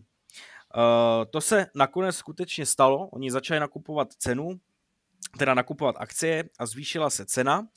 A vlastně na co se v tuto tu chvíli čeká? Uh, nebo čekalo, teď se samozřejmě jako vůbec nikdo teďka neví, co se stane, jo? protože prostě dnešní den je úplně na, na, na, na hlavu. Ale obecně se mělo čekat na to, že uh, ta cena té akcie se dostane na takovou hodnotu, že ty short, ty short selleři už nebudou mít peníze na to, aby pokryli vlastně tu ztrátu. Uh, v tu chvíli oni by museli začít uzavírat uh, svoje pozice, to znamená, že by museli začít nakupovat ty akcie, aby je mohli vrátit. Uh, v tu chvíli, pokud se to stane, zatím se to nestalo, Eh, i když ta cena vlastně stoupala, tak to bylo vyvoláno skutečně jenom tou, jakoby, tou poptávkou. Tím, že prostě lidi měli, pardon, o tu akci zájem, tak tím se zvyšovala ta cena. Ten short squeeze, uh, o kterém se tady celou dobu mluví, tak ten je stále nastal. Oni, jakmile by se vlastně ta cena uh, zvýšila nad nějakou hodnotou, kdy by si ty short selleři řekli, no tak to už fakt ne, ale tohle to nedávám, Eh, tak by museli začít nakupovat akcie. No jenže, co se samozřejmě stane, když vy chcete nakoupit akci, ale máte napůjčováno více než 100%, eh, poptávka po těch akcích je naprosto neskutečná a vlastně je jako těch akcí je strašně málo dostupných. Eh, ještě včera bylo dostupných pouze 75 tisíc akcí, přičemž ještě 26. ledna jich bylo k dispozici milion co se vlastně stane, nebo mělo by se stát v tu chvíli, když oni by chtěli nakupovat akcie, ale vlastně není co. No samozřejmě cena by raketově vystřelila. Protože oni vlastně musí tu cenu zvedat takovým způsobem, dokud se někdo nerozhodne a řekne, OK, tak já ti za tuhle cenu, řekněme 800 dolarů, já ti to teda prodám. No a vlastně ty, ty short selleři by museli jít takovým způsobem nahoru, aby dosáhli uh, té nabídky toho, co teda oni, za co jsou lidé schopni a ochotní prodat tu akci a cena by měla raketově vystoupat. Uh, Samozřejmě, ale uh, ta vlastně situace od té doby, co já jsem vůbec psal uh, tu novinku, tak se neskutečně změnila. Uh, cena GameStopu uh, v určitých chvíli vystoupala až na 500 dolarů, v určitých chvílích, jako třeba dneska, spadla na 146 a zatím je spousta důvodů, je tady spousta věcí, o kterých se spekuluje a uh, mluví se o ohromné manipulaci s trhem, protože vlastně uh, tím hlavním shortsellerem, které na té scéně stojí, je firma, která se jmenuje Melvin Capital, která vlastně by měla mít přibližně 120% půjčených akcí vlastně, nebo short stokovaných. A spekuluje se, že prostě je tady jako strašná manipulace s trhem. Co se vlastně začalo v průběhu tady toho týdne dít, je, že uh, televize CNBC uh, začala hlásit, nebo podala jednu zprávu o tom, že Melvin Capital již uzavřela svoje, svoje pozice, což nebyla pravda, ale samozřejmě tady ta zpráva, média, všechno eh, je prostě věc, která eh, neurčitým způsobem hýbe s celým, s celým trhem. Eh, potom se snížila cena, poté opět naskočila. Celý Reddit, který vlastně to spustil, ten Wall Street Bets, tak ty diskuze a celý ten subreddit je vlastně teď nevím, jestli stále je, ale minimálně včera byl neuvěřitelně zaspamovaný botama, eh, tedy eh, účtama, které byly vytvořeny uměle za účelem zaspamovat to, to, eh, to fórum tak, aby zkrátka se nejen přetížil Reddit, ale zároveň, aby lidé neměli přístup k informacím od, od opravdových lidí, kteří tam psali, že buď držej, nebo prodávají, nakolik to může vystřelit, co se teďka děje. A ty boti vlastně to neuvěřitelným způsobem zaspamovali, s tím, že jako je jistý, že to byly vytvořený umělé účty, protože jich bylo několik tisícovek, desetitisícovek a ty účty byly vytvořeny stejný den, co vlastně psali.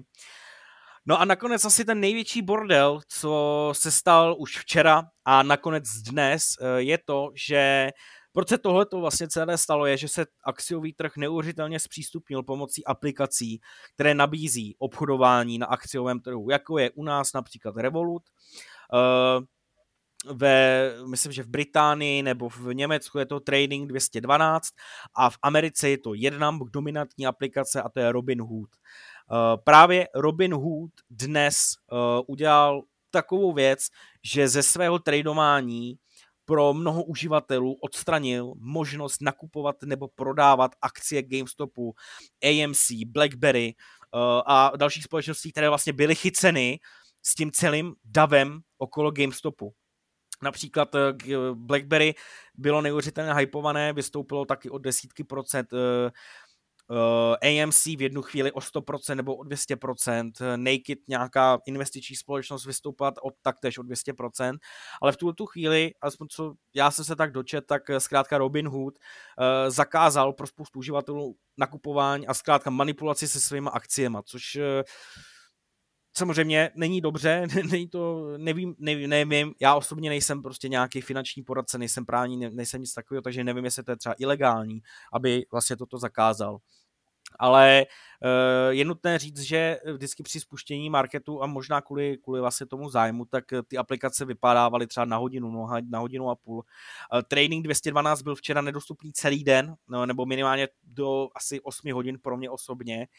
A ten největší bordel vlastně, co se teďka děje, právě ten Robin Hood, který zde přístupnil uh, americkým akcionářům, nebo řekněme uh, lidem obchodujícím na, na akciovém trhu, pracovat se svýma GameStop akciema a nejspíš to právě stojí za tím obrovským bordelem, co se v tuhle tu chvíli děje.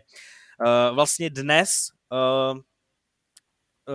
co se o tom, co se spekuluje, takže uh, když je burza, tak burza má uh, tradiční, řekněme, obchodovací hodiny v rámci té americké burzy, kde se GameStop obchoduje, tak je to od našich 15.30 do 10 hodin, ale pro akcionáře a zkrátka lidi, které, kteří obchodují ve velkém, tak jsou dostupné i pre a after hours.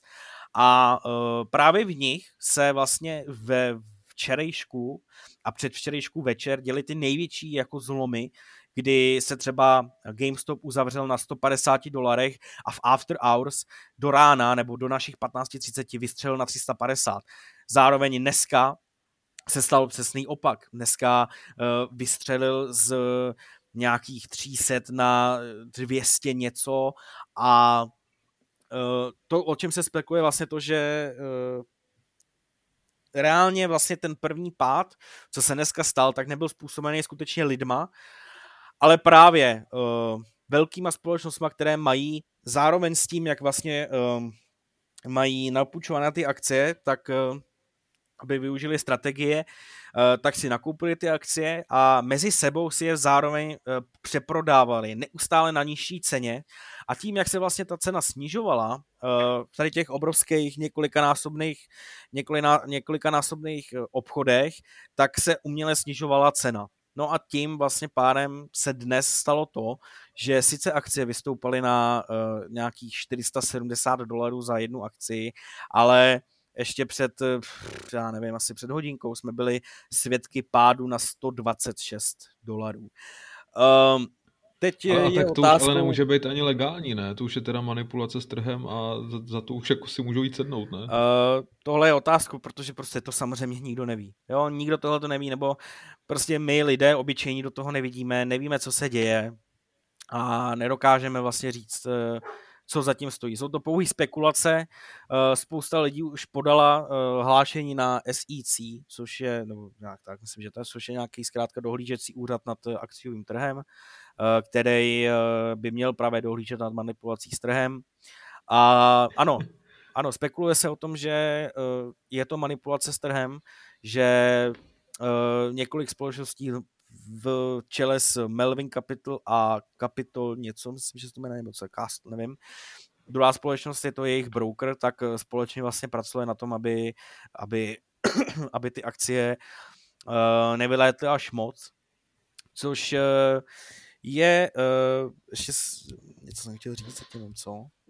Um, jo, že vlastně už, už na 300 dolarech, co byla akce GameStopu, uh, tak uh, vlastně Melvin Capital, jak už jsem říkal, hlavní společnost, která tam drží ty uh, napůjčované akcie, tak ztratila okolo 10 miliard dolarů. Takže se samozřejmě asi nedá divit tomu, že se snaží tu cenu uměle snížit a tím pádem nepřicházet o tolik peněz, protože Uh, jakmile by se ta cena dostala k tomu short squeeze, o kterém se spekuluje, tak jsou to, no zkrátka eh, určitě by společnost zkrachovala. Hele, neuvěřitelný příběh. Myslím si, Ale že by to... to klidně vydalo na celovečerní film. Ještě... Úplně vidím toho vlka z Wall Street, DiCaprio, prostě jak tam kuje pikle ještě, někde. Ještě, ještě řeknu jednu věc, uh, pak už vás jako nechám se k tomu vyjádřit nebo něco takového. Uh, dnešním, v dnešním dnu já osobně jsem uh, v pátek, uh, minulý pátek, kdy cena akcie byla za 60 dolarů, jsem nakoupil za 40 a s vidinou obrovského zisku jsem to v pondělí prodal. Když cena akcie byla 100, tak jsem to prodal za 68 dolarů. V úterý jsem zjistil, že, byl, že to byla obrovská chyba a při ceně 80 jsem koupil opět za 40. A ve středu jsem koupil za dalších 300 dolarů, což už byla cena vlastně jedné akcie. Uh, a dnes jsem asi pochop, pochopíte teda, že když to padalo ze 450 na 160, tak jsem chytal infarktové stavy. Uh, nicméně, uh, na rozdíl od jednoho... 283, 283. Já to vidím, já to vidím, jsem se to otevřel. Uh, na rozdíl vlastně od svých kamarádů, jeden nejmenovaný kamarád od toho odstoupil a musím to prásknout asi, doufám, že za to nebudu trestán nebo nedostanu, já nevím, přes zadek. Tak David Plecháček, do toho také investoval. Na základě mé novinky a následně jsme se o tom bavili vlastně kde a jak a už z toho také vystoupil. Já, jakožto jediný idiot a debil, uh, jsem si řekl, že přece nebudu prodávat se ztrátou, když jsem kupoval jednu akci na 300 dolarech a stále jsem v tom a stále asi v tom budu. Rozhodně nechci prodávat za ztrátu a když už to má teda padnout, tak padnu s tím a pokud to má stoupat, tak já budu stoupat s tím. Takže vy, co to posloucháte, posluchači, uh, tak uh, mi nemůžete držet palce, ale doufám, že když k vám promlouvám, tak GameStop je už ve výšinách a já z, z infarktového stavu jsem v klidu. Uh,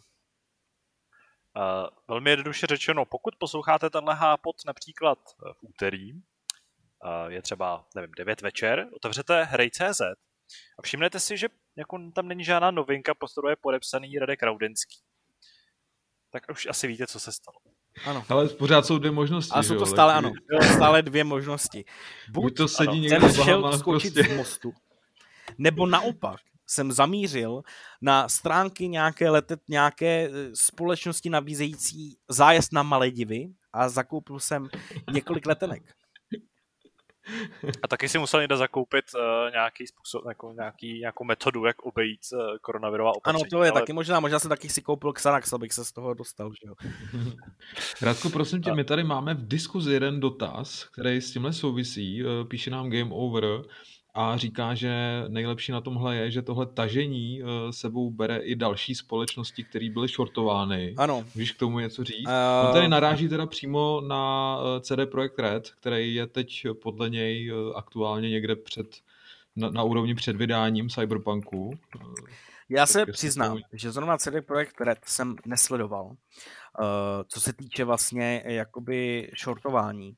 Je ale nutné říct, že to, co, co tady náš čtenář eh, řekl, tak je naprostá pravda, protože společně vlastně, eh, když se přišlo na to, na tady ten, řekněme, eh, lidé si z toho dělají srandu, že to je money glitch, že tedy Robin Hood bereme peníze od bohatých, dáváme jich chudým, že jo, tak proč by to nešlo někde jinde, když teda, pardon, když to funguje u GameStopu, už tady umírám. pardon, Radko to nej, se zlepšila nálada, protože hodnota aktuálně na 317 dolarů. Ano, já to vidím, já to sledu, neboj. A... Když to šlo náhodou, tak si říkám, ale dobrý ty vole, tak zase jsme to vzali. měli kontext, víš, protože ty najednou prostě si úplně pookřál. Aha, omlouvám se. Ano, ano, naši diváci a posluchači, cena akcie je opět ze závratných 146 dolarů na 280. Teď to kleslo o 40 dolarů, vole. Prostě co to je do piči? To není možný, vole. Já jenom ještě k tomu GameStopu teda řeknu, že několik lidí opakuje, že tohle to je lifetime opportunity, tedy že se tady to stává jednou za život, což je i není pravda. Uh, podobná situace stala, se stala Volkswagenu v roce 2008, tedy v prostředků té krize v roce 2008 se to stejné stalo Volkswagenu, který ale tady jde o to, proč lidi vlastně věří tomu GameStopu je to, že Volkswagen byl shortovaný o asi 104%. GameStop je shortovaný o 140%. Proto vlastně je tady ta šílenost okolo toho. Uh, ale teď teda k těm ostatním společnostem. Uh, Nevím, jak moc vlastně byli shortovaný, protože teďka už se to zase změnilo. Samozřejmě, když všichni viděli, jaká situace nastala u GameStopu, tak uh, prostě ty svoje napůjčené akcie okamžitě stáhly, protože prostě to mohlo najednou se stát kdekoliv. Nějaký retard na Redditu napíše, jdeme na, uh, já nevím, jdeme na Teslu nebo prostě na něco takového a všichni budou na Teslu. Virgin Galactic, že jo? To je teďka takový je, je jich spousta. To hlavní, co já sleduju, alespoň co jsem viděl v tuhle tu chvíli, uh, tak uh, vlastně ještě s tím, jak se tam strašně moc lidí dostalo v jednu chvíli, tak strašně moc lidí začalo sledovat Reddit, začalo sledovat Discord, začalo sledovat tady ty sociální sítě a sleduje, kam ti lidé posílají své peníze. Uh, co já vím, tak uh, shortovanou společností druhou, která byla skutečně shortovaná, je BlackBerry. Uh, tam si myslím ale, že ta, že ta, ta skutečnost, že to bylo shortované, se zase změnila. Ty shortselleři stály ty svoje shortované uh, uh, ty svoje shortované uh, akcie, ale stále, stále se mluví o BlackBerry, že by měla být další společností, která na to půjde.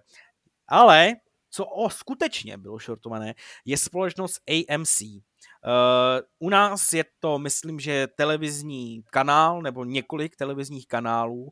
V Americe uh, tato společnost provozuje i kina, uh, takže si samozřejmě dokážeme představit, jak na tom asi je.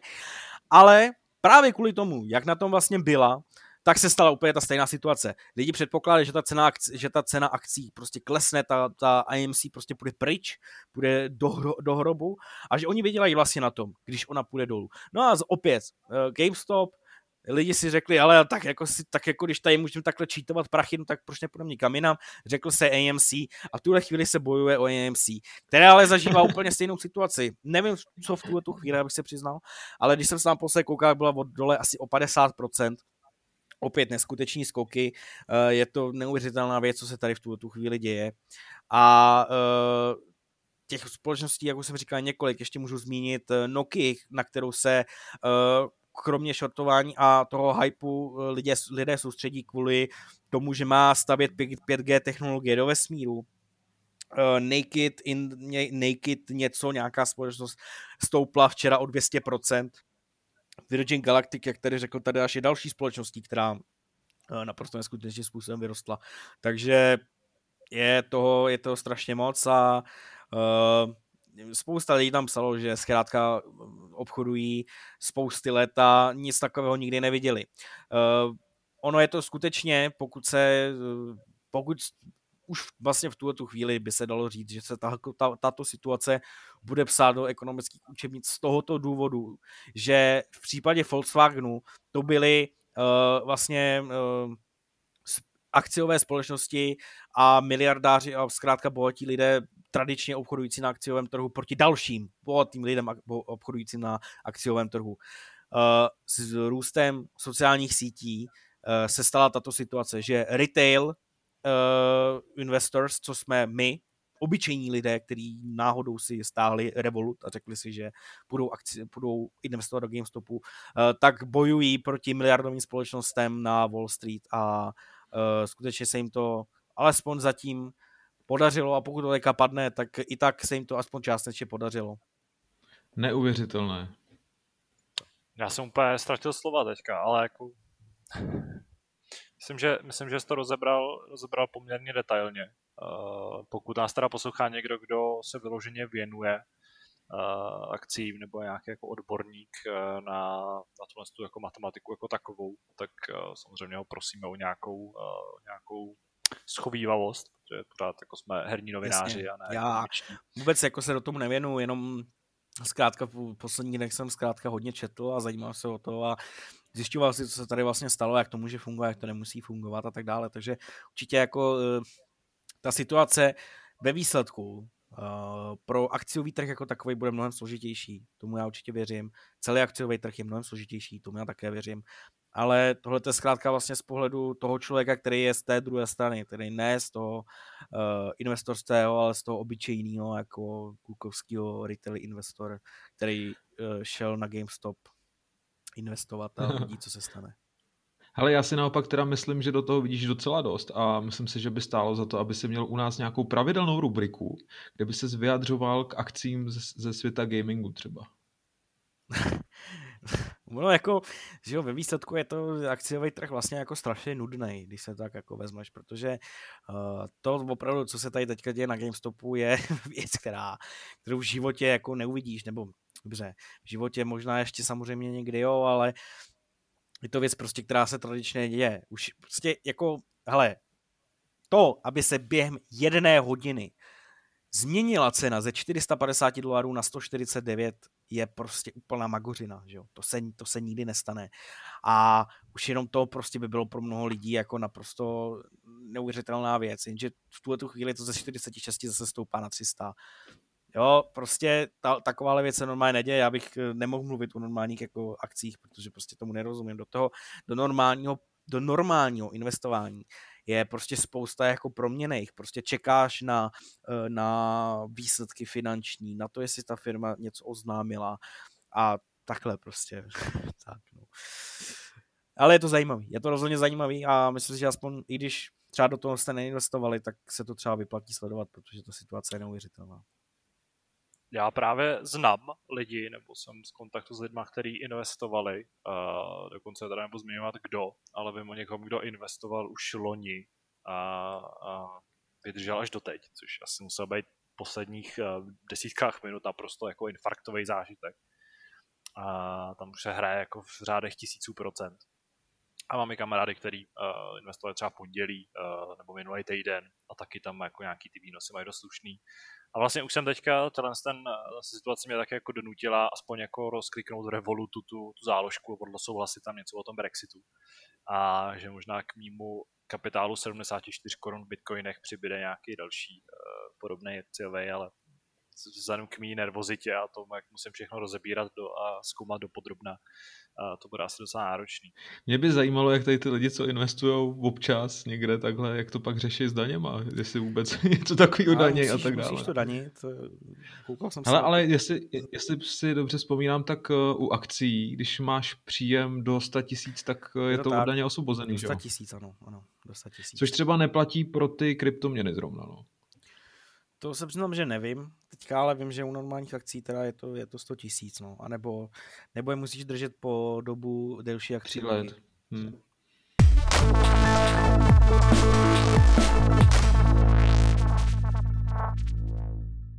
I v našem druhém tématu zůstaneme u jaksi jako téma peněz a financí a investice a podobně. Tentokrát se přesuneme ale z té kategorie těch jako malých investorů nebo těch osobních investorů naopak do kategorie těch největších zvířat na trhu. A to možná k tomu úplně největšímu, co vůbec souvisí s hrama. Je to čínská, čínská společnost Tencent, která je zároveň investorem, zároveň je to vydavatelstvím, zároveň je to jako absolutní vlastně technologický gigant, který v Číně ovládá velkou část trhu, ať už jde o streamovací služby, sociální sítě a podobně. O Tencentu se bavíme už hodně dlouho, od té doby, co vlastně stoupil vůbec do hraní, začal mohutně investovat. Mezi vlastně největší investice vůbec patří, patří Epic, nebo společnost Epic Games, potažmo samozřejmě obchod Epic Games Store, ve kterém vlastní ne majoritní podíl, ale vlastně tam jako hodně velký podíl a má tam i poradní hlas. Tencent, nebo Tencentu jsme se věnovali tento týden ve velmi, podle mě velmi, velmi zajímavém článku od Aleše Adama, který je teda jako komentářem a zároveň je to tématem. Schrnuje v něm jak historii Epiku jako takového velmi stručně, tak právě Tencentu a především Tencent klade do takového jako kontextu společensky politického. Si se sami můžete přečíst co o, o, o tom, o Číně jako takový a o Tencentu, o Tencentu, pardon, to slovo je taky trošku obtížně vyslovitelný ve velkém množství, tak co o něm říkají různý, různý služby nebo kategorie nebo společnosti, organizace, které sledují nějakým způsobem bezpečí internetový, sledují uh, třeba to, jak, uh, jak fungují lidský práva a podobně.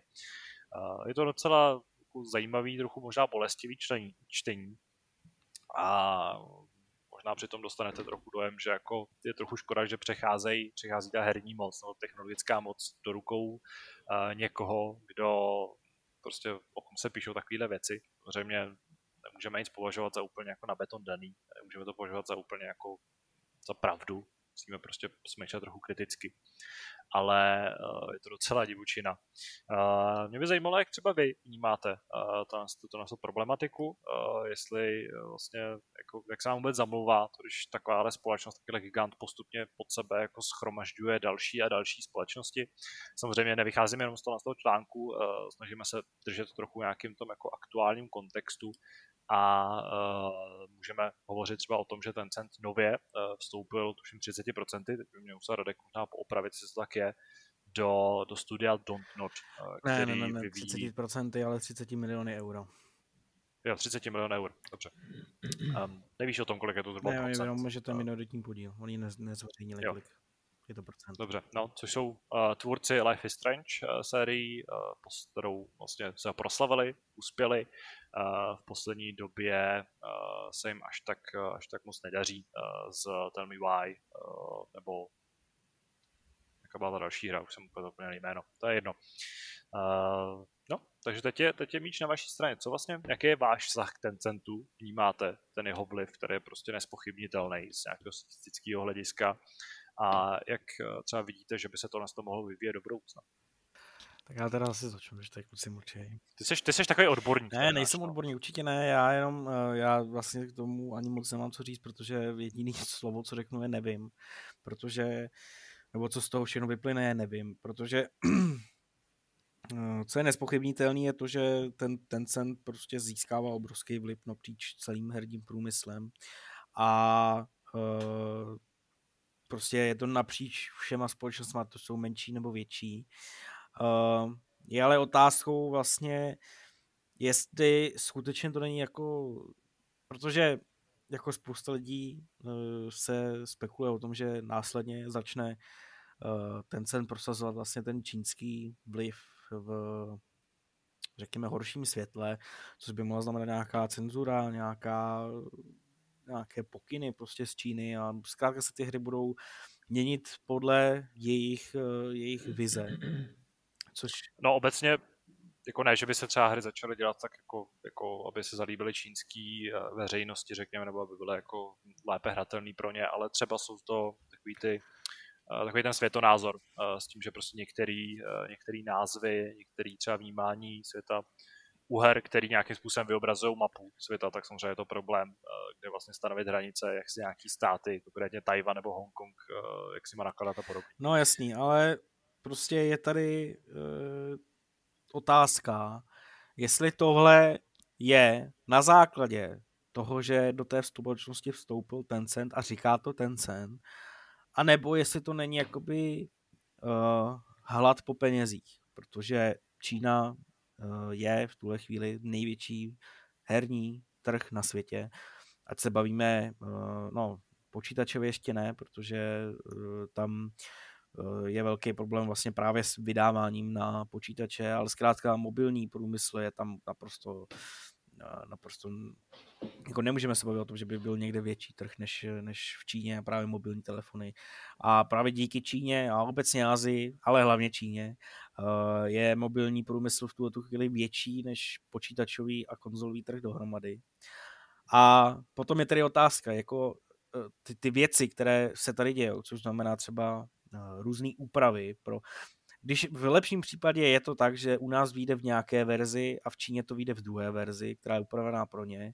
V té horší variantě samozřejmě celá ta hra je zkrátka upravená tak, aby už se dělá vlastně eh, do nebo na čínský průmysl, protože ať je to, jak jsme se tady bavili o těch, o těch eh, hranicích, o tom, jaké země patří pod Čínu, nepatří pod Čínu a jakým oni favorizují, jakým oni ne.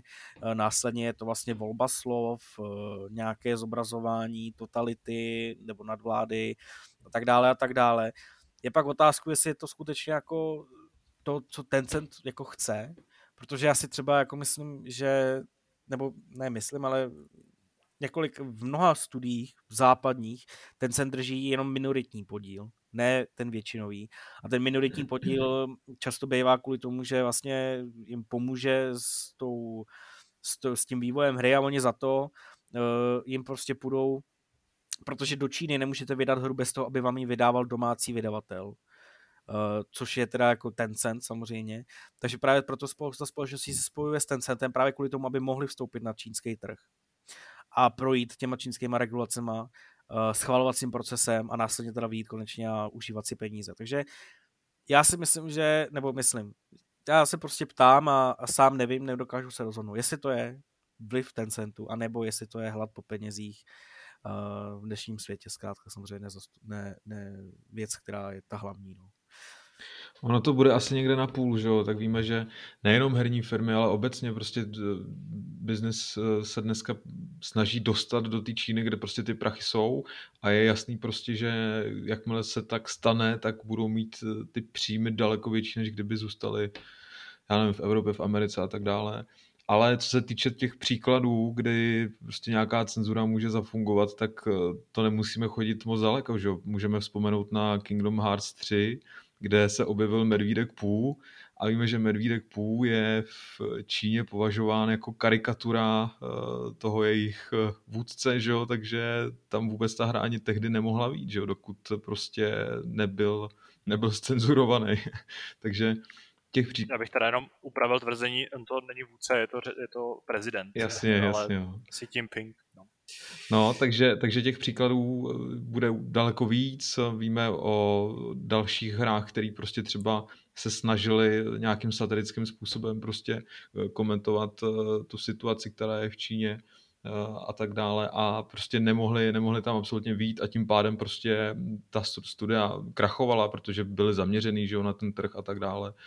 A, a je to těžký, no. V souvislosti právě s tím článkem, který psal eh, Adam Aleš, tak eh, tam padl Tarantino, který musel dokonce upravit eh, svůj film Nespoutaný Django, a to bylo taky na poput toho, že ten film jinak nemohl v Číně jít do kin. Potom Tarantino, když, když, se, když tvořil vlastně další filmy, tak už tohle odmítal, že Přestože prostě přišly třeba velký prachy, tak, tak, se, tak se odmítal tomuhle podvolit a a je to úplně naprosto jasný, no. Akorát to třeba není úplně vidět, ale ty souvislosti tam prostě jsou. To jsem zrovna chtěl zmínit i v souvislosti s Rama. Tohle to konkrétně právě u Djanga vyšla vlastně upravená verze, respektive přišla nějaká sestříhaná, která mohla i do čínských kin, ale u tenkrát v Hollywoodu Tarantino prostě odmítnul dělat jakýkoliv zásahy do filmu, protože ten jeho, ta jako verze, kterou můžete vidět v kinech a podobně, tak prostě je ta správná a jeho nějaký charakter nebo jeho nějaká hrdost už jako mu neumožnila prostě sahat do toho svého produktu jenom kvůli nějakým národním zájmům. A to ostatně mi přijde, že jako taky by mohlo být eh, důležitý nebo zajímavý i v herním světě, protože takový ty významní herní designéři, kteří stojí za jednotlivýma, uh, za jednotlivýma značkama, nebo nějakýma jako velkýma, velkýma projektama. Teď mluvím především o takových těch opravdu jako vedoucích jménech, protože samozřejmě jsou projekty, kde řekněme ten vůči tým nemá takový charisma, nemá takový vliv, ale když si vezmete třeba Hidea Kuchimu, tak ten prostě ty svoje projekty drží pevně v rukou a jako když je hrajete, tak vidíte jeho jméno na každém kroku. Jsou to prostě takový ten ty extrémy. Tak právě podle mě na jejich bedrech, za jejich jako charizmatem a za jejich nějakou hrdostí, uh, jako držet ty svoje projekty uh, v té vizi, kterou chtějí.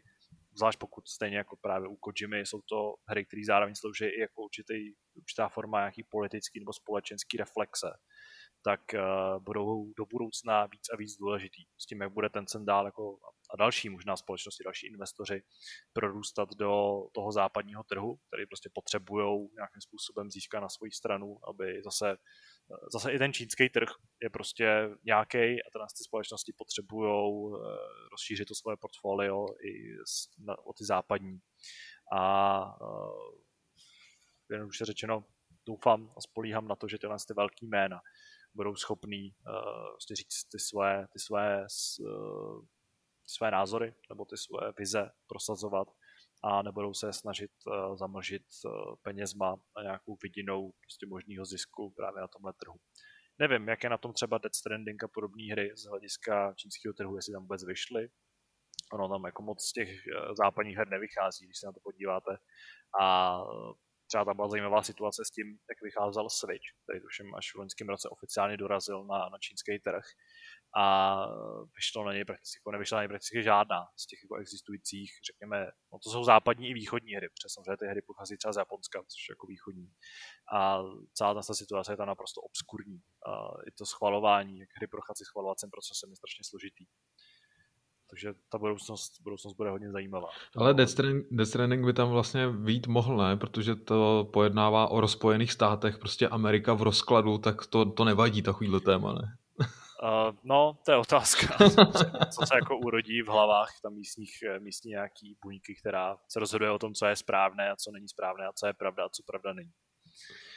Já ještě, jestli bych mohl, já si teďka vzpomínám, když jsme se začali bavit o tomhle tématu, strašně zajímavou přednášku na tohle téma měl Čočík, Lukáš Sodr, který svýho času psal do levelu a na hry. On už to bude třeba 8-9 hmm. let na GDSku, měl přednášku, protože on uh, se odstěhoval do Číny, a tam, eh, tam eh, vlastně byl součástí vývojářského herního týmu.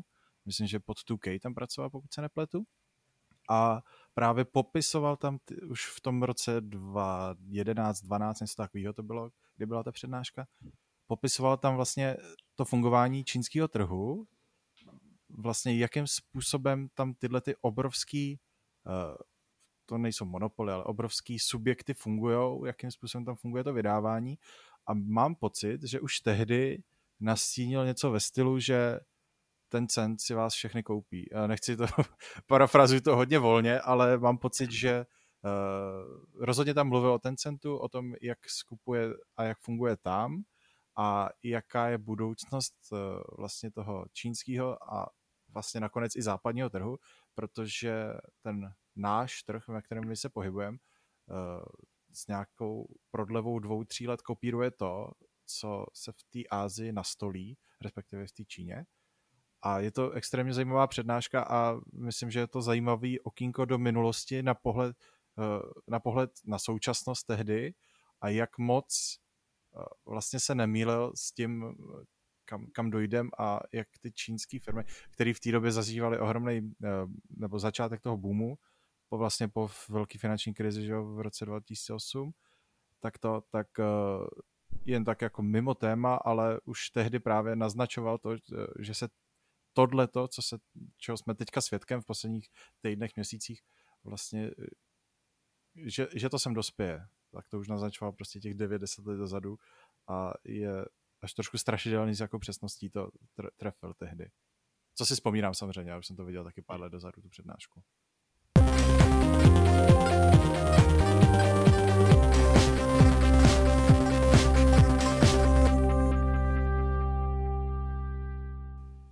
Nás samozřejmě čekají dotazy, ale ještě než se na ně vrhneme, tak máme nepříjemnou novinu. Musíme se totiž rozloučit s Radkem, protože musí odcházet. Ano, já se moc omlouvám, ale musím, musím běžet. Možná na akciový trh, možná někam jinam, ale musím, musím vás bohužel opustit. Takže já vám děkuji za velkou diskuzi u GameStopu, kde jsem hovoril sám a Radku, prosím tě, nastav si nějaký limity na svoji kartu, jo? No, jo. no, ty vole, to mi povídej.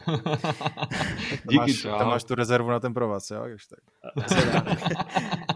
Ale díky moc a mějte se. Čau.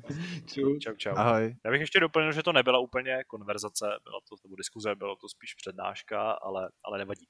Každopádně, my se, my se vrháme do dotazů. Eh, můžeme začít eh, dotazy z diskuze, pokud tam nějaký přibyl. Tradičně se Kuba může podívat a říct mi, že ne.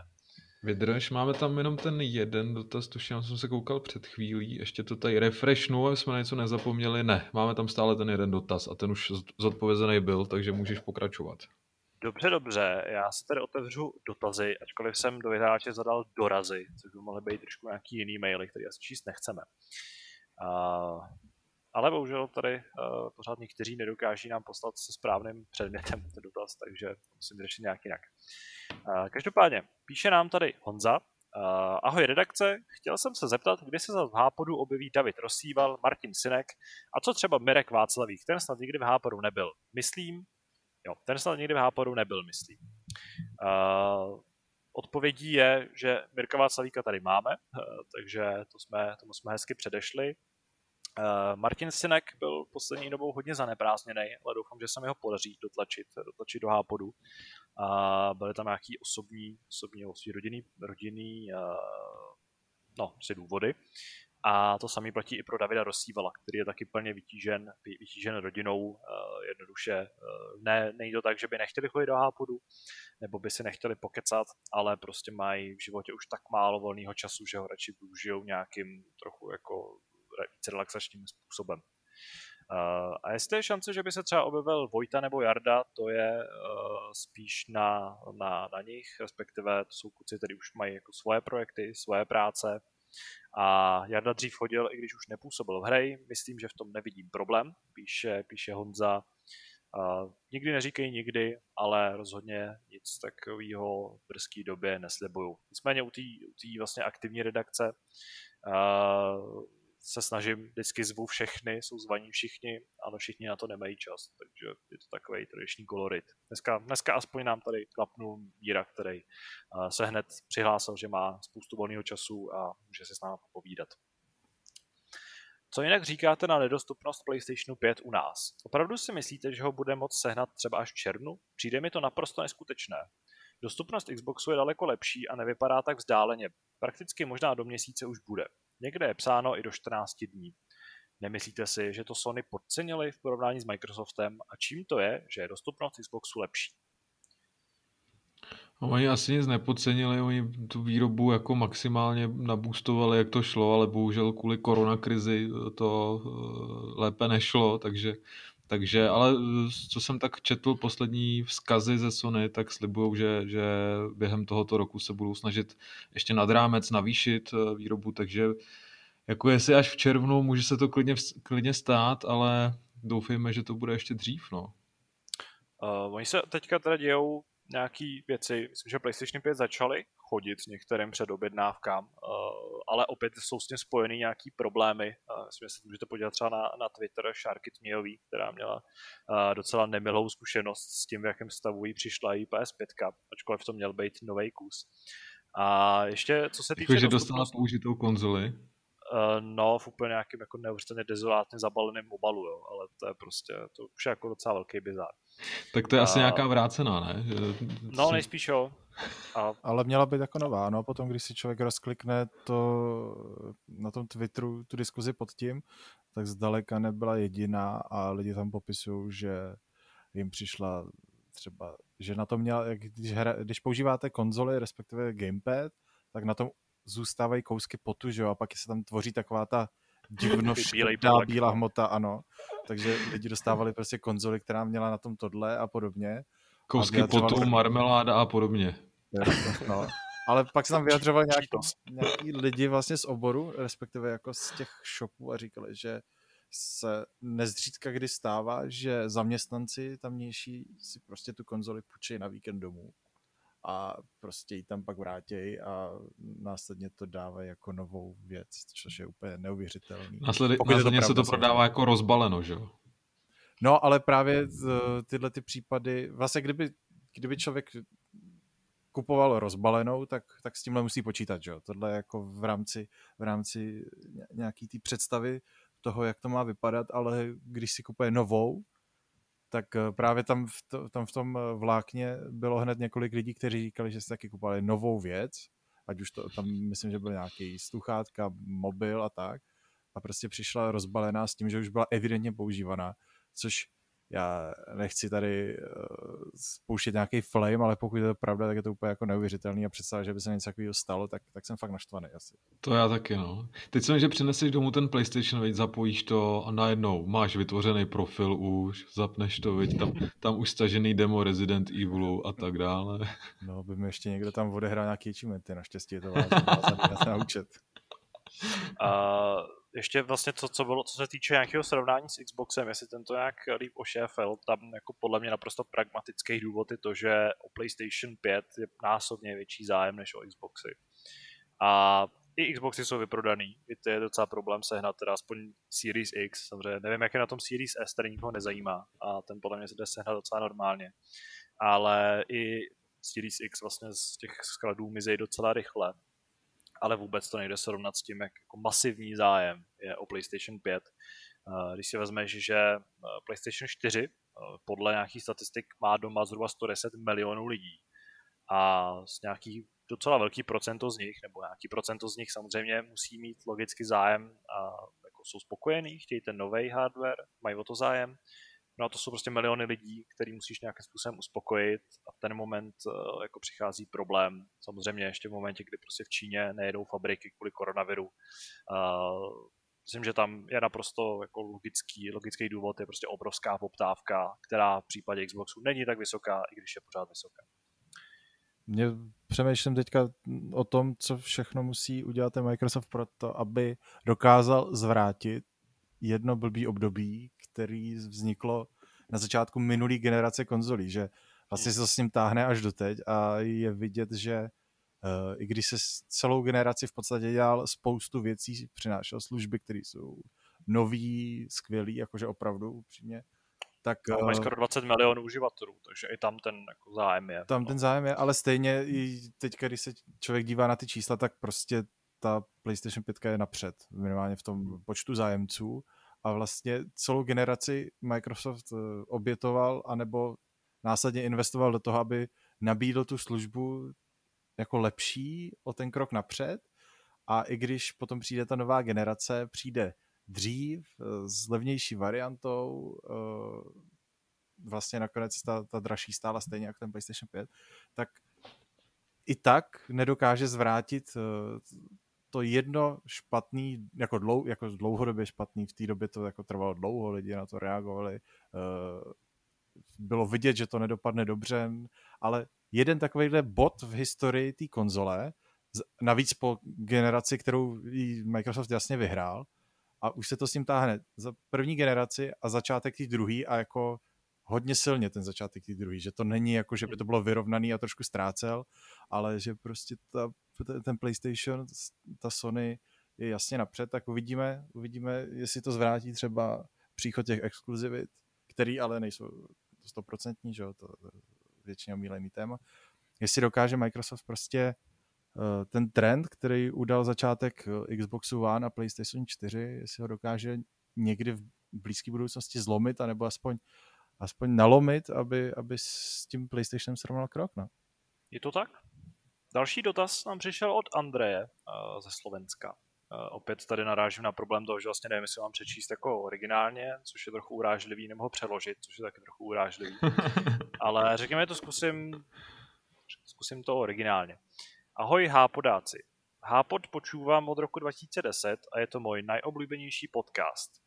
Aktuálna zostava redakcie hry je fajn, má ale jeden problém a to oproti minulým rokom méně video obsahu a tým pádom si člověk k vám nevytvorí taký vztah, keď vás není vidět a hoci jste dobrý, působí to trochu sterilně. Je to asi i tím, že například Jirka dost rozprával aj o svom soukromom životě a keď mu například vykradli byť, prežíval jsem to s ním. Alebo som měl rád kontrast mezi Jirkom, který si jako dieťa s maličkým prstekom ukázal v německém katalogu na konzolu, kterou chce a dostal ju. A Jardom, který vyrástal v chudobných poměroch. A keď sa chtěl jíst vysrať v zimě na latríňu, musel sa báť, či mu neumrznou vajca. Cože? O vás toho moc nevím. Možná jako, asi bych nechtěl, aby som nevěděl něco takového, ale dobře. Preto moja prvá otázka je, bolo vaše dětstvo skoro jako Jir- Jindrovo? Nevím, kde je Jindra. Uh, nebo Kingdom Jardo. Come? Asi. Ale bylo tvoje dětství jako Jindrovo z Kingdom Come? Házel si hovna po, nebo rozmazával si je prostě po domech? Já myslím, že to je jako, ano, látka jasná, jestli naše dětství bylo spíše v těch jako chudobných poměroch, nebo v těch, kde jsme ukázali na nějakou hru a měli jsme ji. Já jsem to takhle teda rozhodně neměl. Já jsem eh, musel vzít za vděk eh, se vším, co, co táta někde splašil. Ale musím říct teda, že jsem měl štěstí, že měl třeba čuch na, na ty lepší hry a co se mi dostalo do ruky, tak, tak eh, bylo nakonec docela fajn. Ale rozhodně jsem si já sám nemohl vybírat teda, co chci. No. Hmm, to já, já si vzpomínám na příhodu, kterou mi vyprávěli rodiče, protože já, já jsem v té době mi bylo 5-6 let, kdy vlastně z nějakého nepochopitelného důvodu pro mě vůbec, protože v té době jsem ještě jako neměl nějak extra vybudovanou, uh, vybudovaný zájem v těch hrách, se rozhodli, že koupí první PlayStation, někde v nějakém bazaru nebo někde, a neměli na to peníze, takže se normálně půjčili na to, aby mi koupili PlayStation, ačkoliv jsem ho nechtěl, jakože jsem, já jsem ani nevěděl, že něco takového existuje v, v těch letech, ho koupili a e, vlastně v té době ve mně zasili to semínko, ale říkal, jako, teď jako zpětně, když si to jako představím, tak je to pro mě absolutně nepochopitelný. Chápu, kdyby mi bylo 8-9 let a už jsem jako prudil, že to chci a každý den o tom mluvil, ale oni přišli jako sami, respektive v té době to bylo samozřejmě e, na Vánoce a na, jako, a ještě když na to neměli, jakože, nebo respektive nebyly ty finance, protože že, já, ne, že bych vyrůstal v chudobných poměroch, ale, ale těch, jako, to, peníze na to, aby se koupila ta konzole prostě v té době nebyla evidentně, ale stejně se na to půjčili a prostě by to uh, zasadili tu vášeň pro tu hru, pro ty hry, kterou se mi následně roky snažili jako rozbít protože evidentně se jim nelíbilo, že, že jsem se do toho tak zažral. Ale, Ale můžou si za to sami a ještě se na to půjčili, takže Bedfordem já mám takový podezření, že tu konzoli chtěl ve skutečnosti tvůj tatík a akorát to prezentoval jako dárek pro tebe, takže Bůh jestli uh, na teda nehrál o tom více jak ty.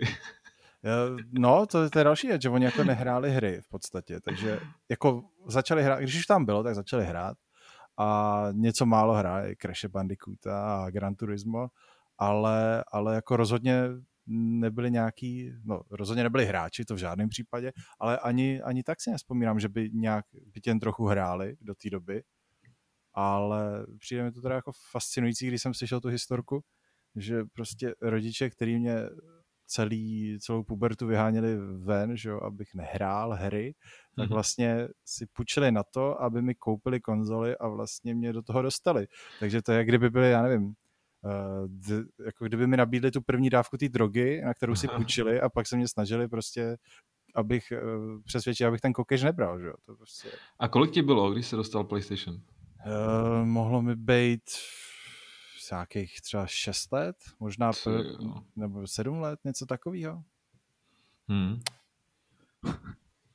To je jako, Já mám... mě, zajímá, mě jenom zajímá, proč, jako ty jsi řekl tyjo a nechápu proč tyjo, jako že jsem byl mladý. No, a zdá se mi, jako, brzo, že, jsi, anebo... že, jsi, že jsi ho dostal teda v celá útlem věku.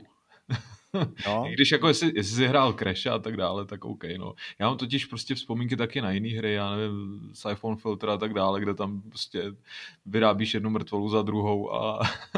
jo, no to já si vzpomínám, že když se nakoupil nějaký hry, že jo, tak tam bylo i Die Hard, jestli si vzpomínám dobře. No. A to jsem měl zakázaný. No, jasně. No. A já jsem nevěděl, proč to Die Hard nesmím hrát. Ale doba se asi třeba i teď trošku posouvá. Já teď zrovna jsem řešil s kamarádem, který uh, scháněl nějaký gamepady na Xbox 360 ještě a vyprávěl mi o Klučinovi, který uh, je strašně rád za to, že prostě má doma tu konzoli a že to neřeší, že mu je 6 a že prostě je spokojený s tím, s tím, co tam má a já se ho ptám teda, a co tam na tom teda paří, jako co, co má rád za hry a tak dále. Prej, no hele, on tam mastí to pátý GTAčko, je, je z toho úplně nadšený. Říkám, hm, ty to je docela dobrý výběr pro šestiletýho kluka. to teda, já ještě abych zakončil ten příběh. Úplně jako neuvěřitelný. Mě teďka během týdne táta volá do práce a říkám, čau, co potřebuješ? A on, hele, mám na tebe otázku. Nikdy jsem se tě na podobný téma neptal, ale chtěl bych si zahrát Crash Team Racing, jak jsme hráli na tom PlayStationu jedničce.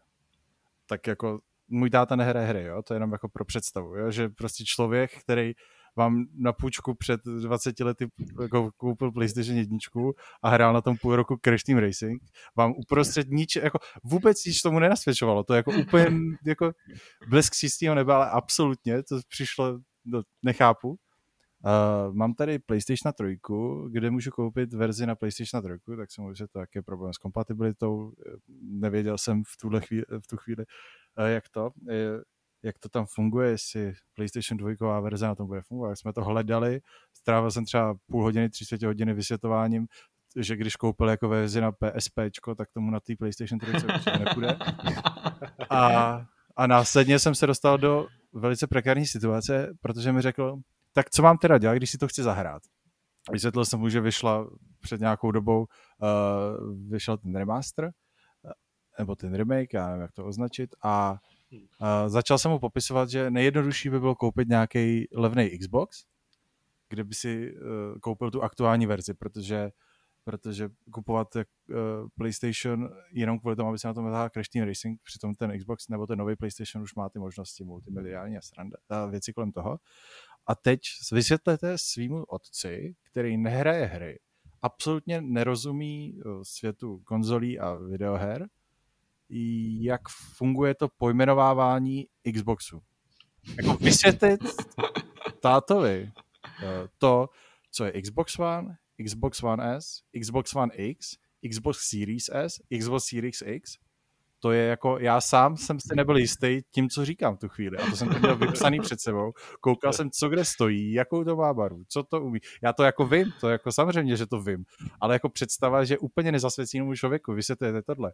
Já normálně nechápu, jaká chorá mysl vymyslela to názvosloví, nebo ty prostě názvy těch konzolí. To je úplně jako, já si to občas pletu a teď to představ, jako vysvětlete člověku, který není z oboru, který tomu nerozumí. Jako to bylo peklo, to jsem fakt půl hodiny vysvětloval jenom to, jak se to jmenuje a aby si to neplet, protože samozřejmě jsem mu vysvětlil, on řekl, jo, chápu a za vteřinu se mě zeptá, a co ten Series S, je teda jako z té minulý konzole dobrý nebo ne? Jo, prostě úplně, jako nechápu, jaká chorá mysl, nechápu. Já s tebou naprosto souhlasím a přesto jako si pamatuju, že se nám ozývali čtenáři v diskuzích, že absolutně nechápou, jak si to někdo může plíst. Já bych řekl, že to je naprosto běžný a nechtěl bych pracovat někde v herním obchodě, kde bych denodenně vysvětloval rozdíly mezi Xboxama. Ty. Jo, jak... Ale já, no, povídej. No, já, já, jsem tohle měl třeba jednoduchý, uh, jakože například, když jsem si to uvědomil na sobě, když jsem se jako začal, nebo jsem se začal číst o telefonech, uh, hlavně třeba o Samsungu, který prostě má úplně nesmyslný způsoby pojmenování telefonů, nějakých těch debilních řad a všechno možný. A když jsem se do toho vlastně zahrabal, jsem se v tom nějak zorientovat, tak jsem pochopil, uh, jaký to mají lidi, kteří se nevěnují hrám a třeba je zajímá Xbox. Protože tam těch jako Galaxy, tam se prostě Galaxy jmenuje asi sedm různých řad telefonů.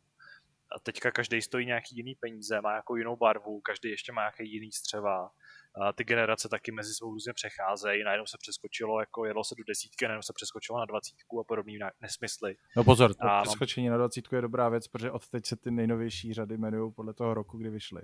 A to je jako dobré.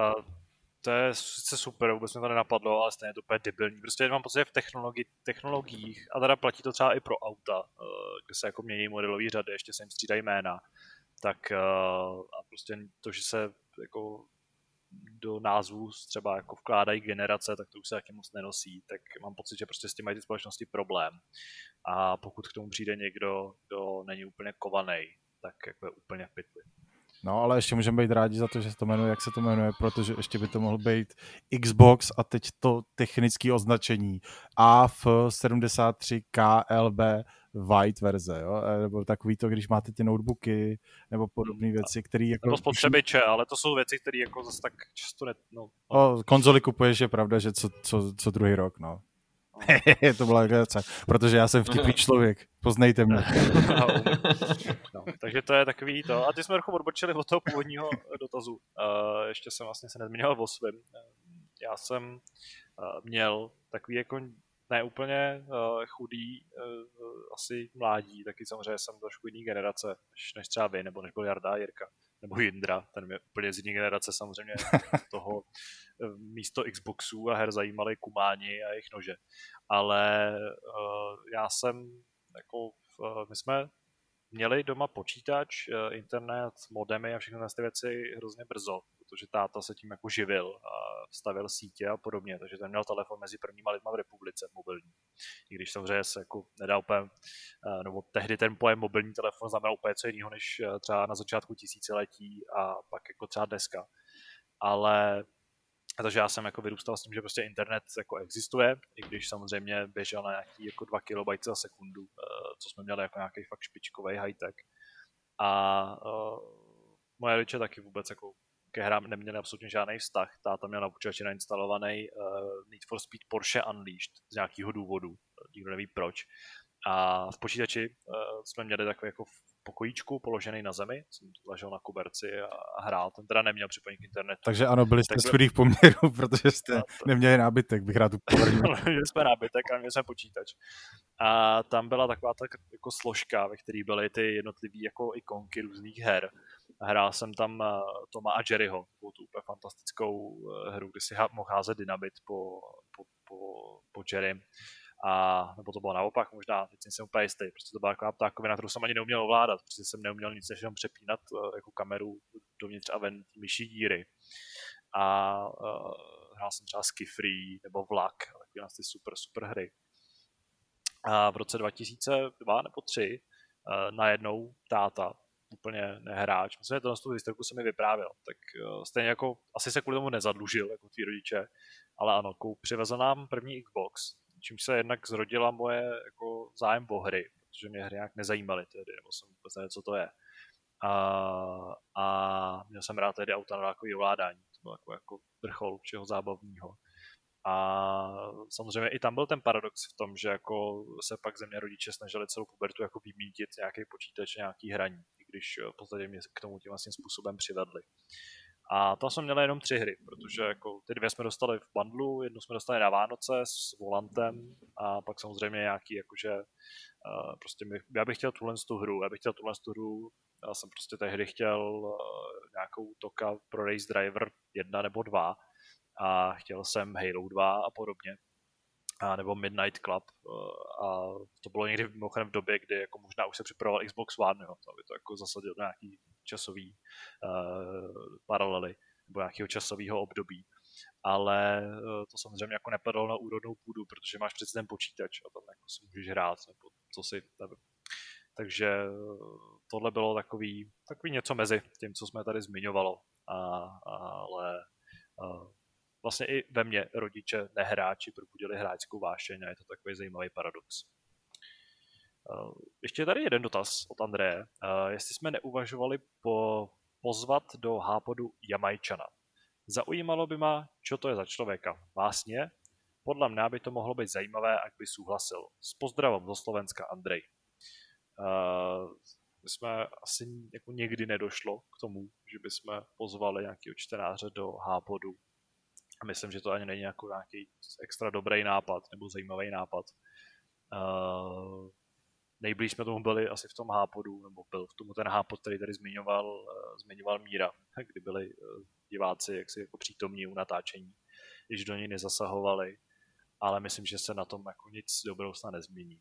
Sice by to bylo zajímavé, jistě, uh, Jamičan Ochram nám opět poslal nějaký dotaz do tohle z toho hápodu, ale uh, nechme hápod takovej, jaký v současnosti je a jaký už je od roku 2006. Tahle epizoda byla na, na dotazy docela bohatá. Eh, píše nám totiž i Eda, zvaný Harvester. Já doufám, že jste kluci pořád přítomní, protože nic neříkáte, já jsem z toho takový nervózní. Nebo jsme tady. Já jsem vyprávěl historku, tak co děláš? No právě, ale je taky nepříjemný, už vím, jaký to je, když mluví uh, učitelé během těch jako dálkových hodin uh, do toho počítače a koukají na tu jako zeď těch eh, mrtvých obličejů nebo těch jako ikonek a vlastně jim nikdo neodpovídá a podobně. Mě by zajímalo, jestli, jestli jsou dálkové hodiny jako menší jednotka světelných let. ano, děkuji. Děkujeme za to zajímavou fyzikální vložku. Uh, Eda Harvester píše, ahoj, zdravím v novém roce. V minulém hápodu Tadáš zmínil co si o spekulacích ohledně pokračování Half-Life série. Jsou nějaké nové drby? Během Home Office jsem teď shlédl Half-Life Alyx na YouTube, na kanále Christofra Oda, což je super streamer. Děkujeme za tip. A ačkoliv si myslím, že jsem tím měl ani nepoloviční zážitek, hrozně mě hra nadchla. Až Valve vydá pokračování, myslím, že si kvůli tomu pořídím VR. Mám tady začít šetřit? Uh, pokud vím, tak to, co jsme zmiňovali, jsou vyloženě jako spekulace podpořený tím, že Gabe uh, zmiňoval v nějakém rozhovoru, že uh, vlastně Valve pracují na víc nových hrách a takovým jako podezřelým způsobem za sebe střepal nějaký dotaz na, na Half-Life, na sérii Half-Life. A vzhledem k tomu, že Valve někdy neudělali třetí díl ničeho, tak by asi dávalo smysl, kdyby vzniklo Elix 2, takže možná bys začít šetřit mohl. Já jsem pořád nehrál Elix, ale taky jsem teďka viděl pár streamů nebo pár nějakých videí a myslím, že ta hra je prostě jako neuvěřitelná v mnoha ohledech. A v tom, jak vypadá, uh, nebo jak i, i to jako samotné sledování videí z ní mě strašně baví. A vzhledem k tomu, jaký mám jako žaludeční nebo mozkový problém s hraním ve VR, tak je to možná lepší, než kdybych to skutečně měl na hlavě. Dále bych se chtěl zeptat, zda Sony či Microsoft nezveřejňují počty prodaných nových konzolí. Mám pocit, že se nemají úplně čím chlubit. Stále se říká, že je konzolí málo, tak jaká jsou skutečná čísla? Toho se asi dočkáme až za nějakou dobu.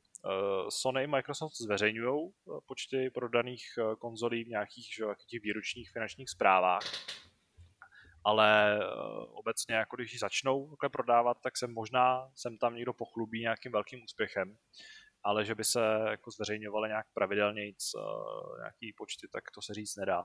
Myslím, že brzo by mohl přijít Nintendo s nějakou finanční zprávou a aktualizovat vlastně jejich, uh, jejich počty prodaných uh, jak Switchů, tak uh, her.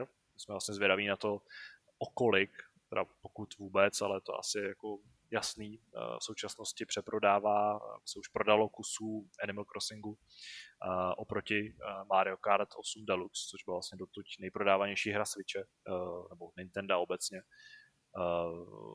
A to by možná mohlo přijít dřív. A třeba se do budoucna dočkáme nějakých statistik od Sony, od Microsoftu, ale podle mě to bude až za, za nějakou dobu. A při tom současném stavu uh, budou hodně opatrní s tím, jakou informaci vlastně pustí ven. Ale já si pamatuju, že Sony vlastně se nechala slyšet, že, že launch eh, PlayStation 5 byl eh, vlastně nejúspěšnějším launchem za celou jejich historii, co se týče konzolí. Takže tam mají docela dobře našlápnuto a za ten první měsíc, počkej, já to tady mám otevřený. 3,5 uh, milionu konzolí jo, zhruba, jo, jo. nějakých neoficiálních dat. Přesně ale... tak, no. Takže, takže asi docela fajn, no. Jako slušný start si myslím a vzhledem k tomu, že, že uh, mají ten nedostatek, tak mají docela dobře našlápnuto, no. Jsem to tady zavřel. Uh, poslední dotaz. Uh, není nějak podezřelé ticho ohledně Hellblade 2? Neměl to být launchový titul? Ani nemám pocit, že bychom viděli gameplay záběry. Uh, o Hellblade 2 jsem se zajímal, když jsem psal článek o tom, co čekat v roce 2021 od Microsoftu. Myslím, že to neměl být, uh, neměl být uh, launchový titul, ale uh, je pravda, že se o té hře moc nemluví. Vedle toho traileru prvního epického jsme vlastně neviděli gameplay záběry a pořád tak úplně jako nevíme, jaká ta hra vlastně bude Doufáme, že se dočkáme někdy v letošním roce aspoň těch podrobnějších informací, než kvůli nějakého vydání. Ale opět uh, herní průmysl docela neblaze zasáhl koronavirus, uh, hlavně jako vývoj nových her, co bylo odloženo.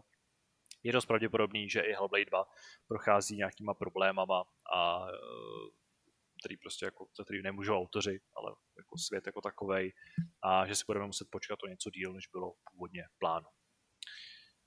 Máte k tomu, nebo třeba uh, Míro, co ty si myslíš o Hellblade 2? Uh, dočkáme se ho brzo nebo ne? Uh, nemám absolutně žádný tušení.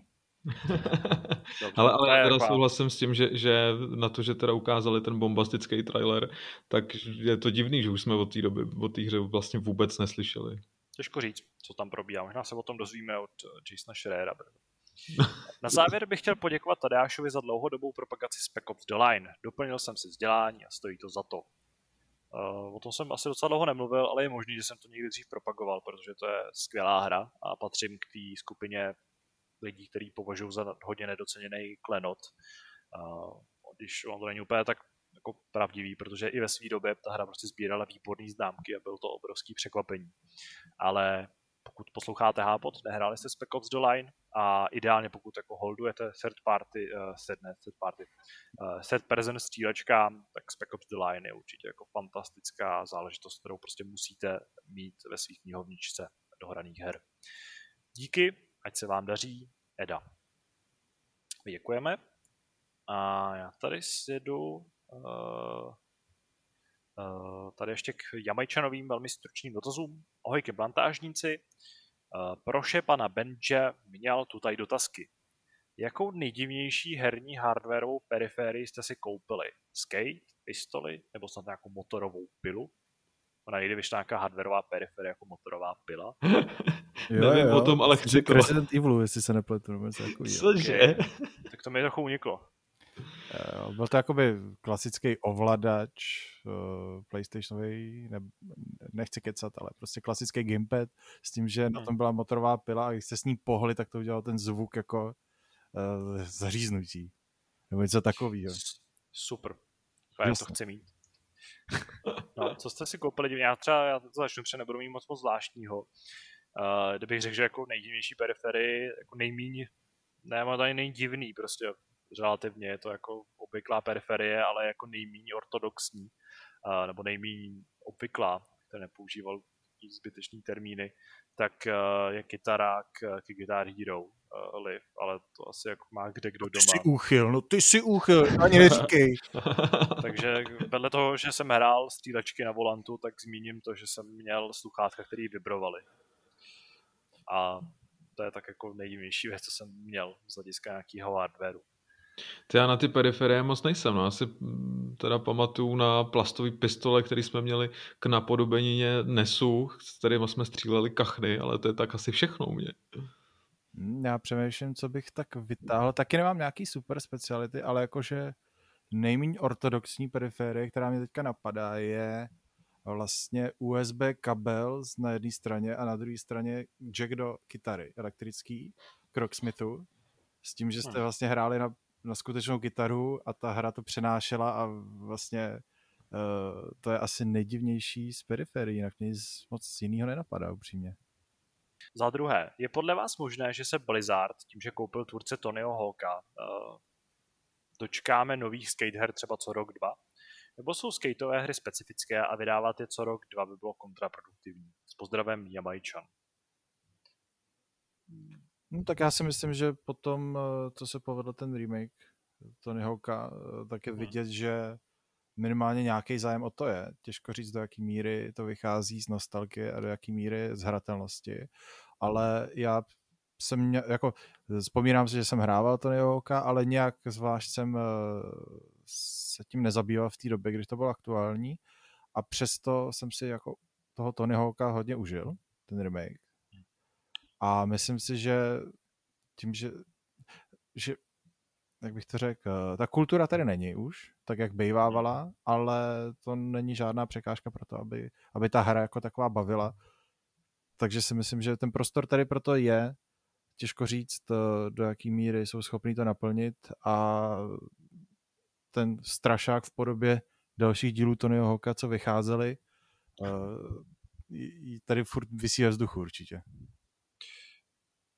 Já si teda dovolím tvrdit, že tohle bylo vyloženě záležitostí nostalgie a toho, že se prostě ta, ty, ty remake těch dvou dílů maximálně trefil do chuti nějakých hráčských obecenstva. Se vrátili třeba hráči, kteří uh, na tom vyrůstali a už je to tolik nezajímalo, ale že by jako úplně funglo, funglovou hru, třeba pokračování Skate od EA a podobně, uh, že by byl takový zájem, tak jako mám, jsem tomu trochu skeptický a bojím se, že po nějakých pokusech, protože ty prostě přijdou zákonitě po tom, co, co Tony Hawks pro Skater 1 plus 2 jako sklidil velký úspěch, tak uh, přijdou nějaký nový pokusy a ty pohořej a pak se zase, pak zase ten, ten hodně specifický žánr, který je hodně vázaný na, na, na tu kulturu, na tu dobu, uh, tak uh, zase odejde někam do ústraní. Dokud nebudou zase skatey cool, což třeba někdy zase přijde. No tak teďka se trošku ty skatey zvedá s, s tím, jak vlastně český skateři, lomeno youtubeři uh, se dostávají do trendu na YouTube, takže Bůh ví, třeba za, za nějaký rok, dva uh, se, ta, se ta kultura vrátí ve větším, uh, než, než je teď. Hele, nemáme tady ani kulturu jízdy na kolečkových bruslích a stejně Ubisoft vydává Roller Champions, že jo? takže já si myslím, že to můžou zkusit. Ano, a myslím, že po týře, nebo v souvislosti s tou kulturou, tak jako leco vypovídá o tom, jak moc o týře slyšíme, jak moc se na ní těšíme a jak moc často na ní vzpomínáme a mluvíme. Že? Což je nikdy, protože od té chvíle, co jsem si ji vyzkoušel těsně po, tý, eh, po tom před, předváděčce na E3, tak jako nemám vůbec chuť hrát Rollerblade Champions, nebo jak se ta hra vůbec jmenuje. Uh, takže ano, to myslím, že je trochu slepá ulička. Každopádně to je z dotazů vše, aspoň pokud se nemýlim, a my se můžeme vrhnout na naše závěrečné téma.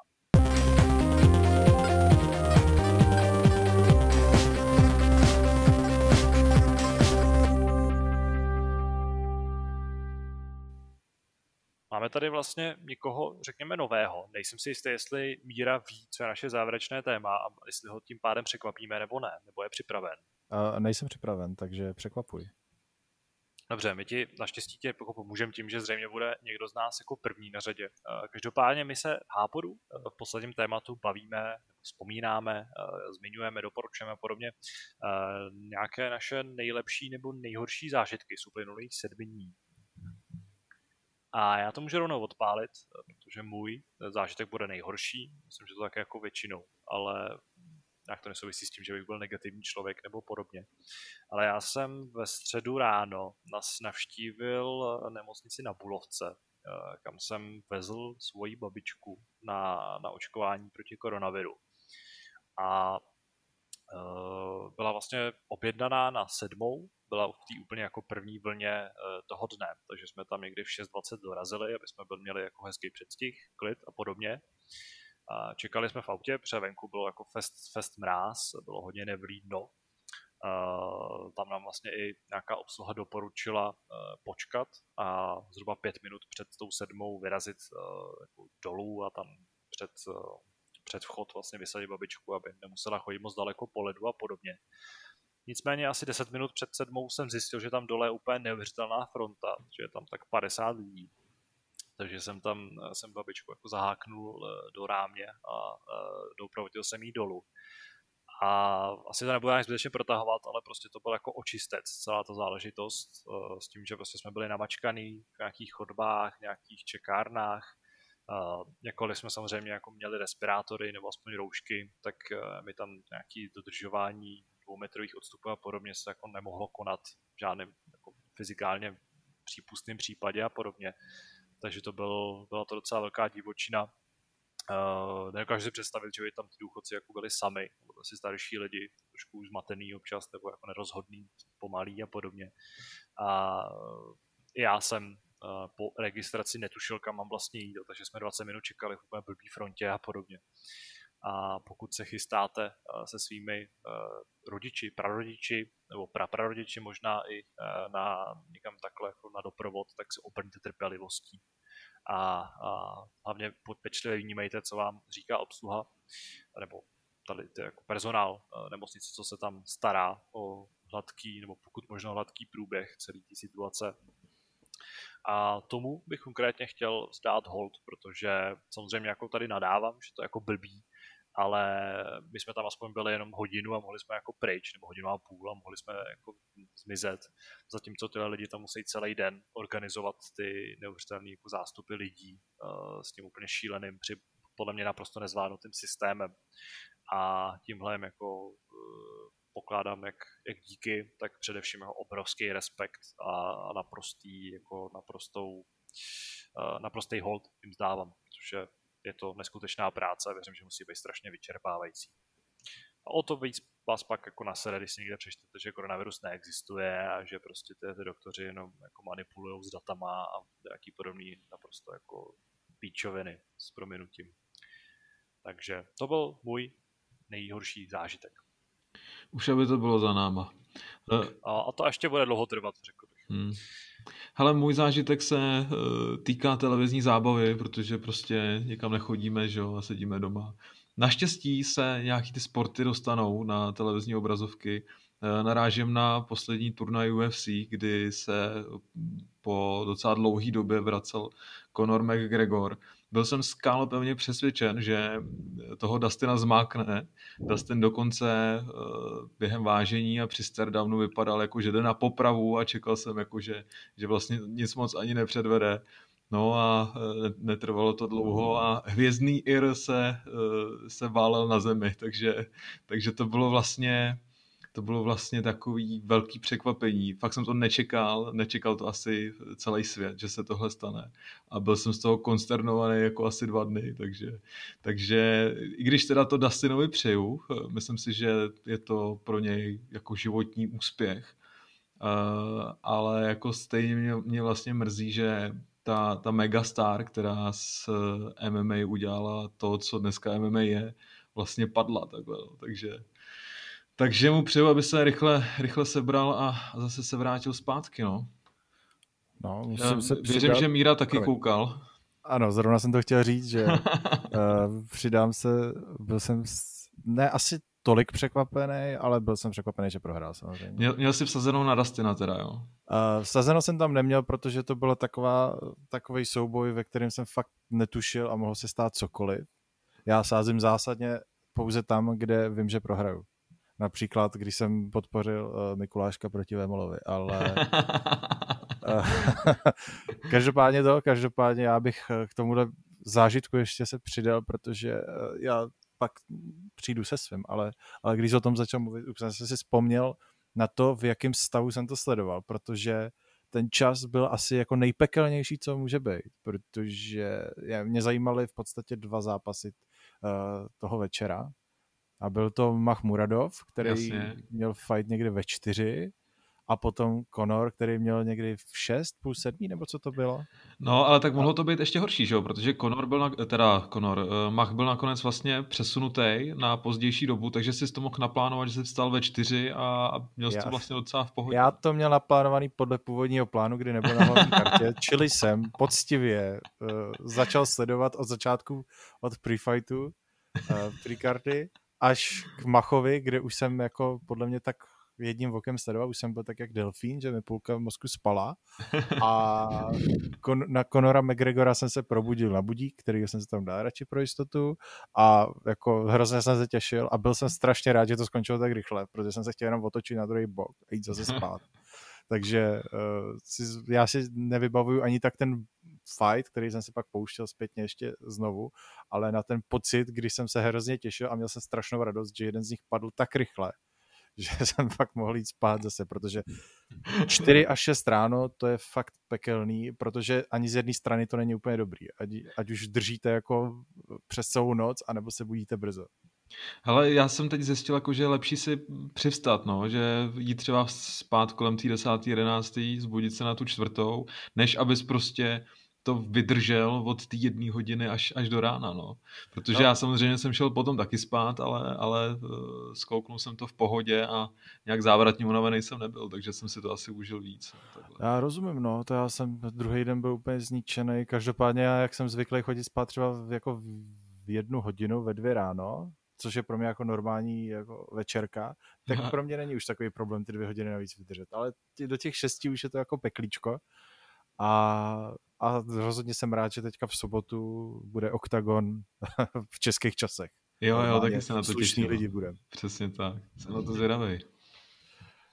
Každopádně tím asi navážu rovnou se svojí historkou, protože když už teda v době koronaviru nejde nic moc dělat, tak jsem si aspoň koupil baráček a rekonstruju ho. A teď jsem řešil krásný, krásný problém s internetem. Že Člověk je zvyklý na, na, na nějaký slušné rychlosti a tady ten starý baráček, eh, tam má jenom telefonní kabely, klasickou, klasickou metaliku, jak tomu říkají, a tahá mi to tam nějakých 20 megabitů za sekundu, což jako za prvý je trochu problém, když jste zvyklí na, na třistovky, tisícovku, cokoliv. A hlavně, a hlavně je to dost omezující, zejména u těch her, že na, na to hraní nepotřebujete nějak eh, super velkou rychlost, ale vzhledem tomu, že se ta velikost her dostává klidně i přes 100 giga teďka, tak je to trošku peklíčko si počkat, tak jsem řešil další varianty. Zkoušel jsem eh, přes, různě přes duch a podobně a neexistovala varianta tudy, eh, žádný signál tam pořádně nevedl, tak jsem musel přejít prosení a souboji s operátorem, s tím, že eh, teďka operátoři před koncem roku začali nabízet eh, oficiálně, dřív to fungovalo, ale teď začali nabízet, nabízet normálně koncovým zákazníkům takzvaný bonding, kdy vám spojí eh, dvě ty linky do jedné, vlastně sečtou vám ty rychlosti, ono to není dvojnásobek, ale, ale, ale je to o dost větší, abych se dostal na nějakých aspoň 50, což by pro mě už bylo hratelný ale eh, když jsem to řešil s tím operátorem, tak ten mi oznámil, že na mý adrese bonding není možný. Tak já jsem kutil samozřejmě technik, tak jsem začal vrtat do zdí, eh, do, do země, koukal jsem se do, do rozbočovače, zavolal jsem si vlastního technika, který, od kterého jsem se nechal utvrdit, že opravdu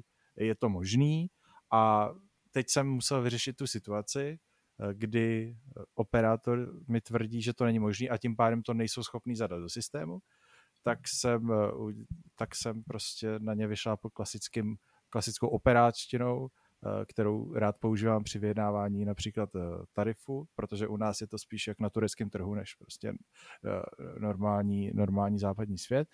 A oznámil jsem, že prostě mi tam, že mi nefunguje internet, s tím, že mi poslali technika, který mi oznámil, že tam ten bonding bude. Samozřejmě nic, jako eh, ten internet nefungoval, tak eh, technik přijel, který mi to jenom jako opravil. S tím, že jsem oznámil, že ten technik na místě mi řekl, že tam ten bonding prostě jde a že se máme s váma, paní operátorko, domluvit, že to nějak vyřešíte a zanesete do systému. Eh, nevypadalo to dobře, přehazovali si mě tam jako horkou bramboru. Každopádně výsledek je velice pozitivní, protože ze situace, která neměla východisko a v žádném případě tam není možný ten bonding zařídit, jsme se dostali do stavu, uh, zeptáme se techniku, pošleme tam novýho technika a podíváme se na to až do stavu, uh, teď bonding nemůžeme dávat, protože jsou uh, přečerpané kapacity, ale už jste první v řadě, kdo ten bonding dostane, jakmile se ty kapacity zase rozvolní, třeba někdy v půlce února.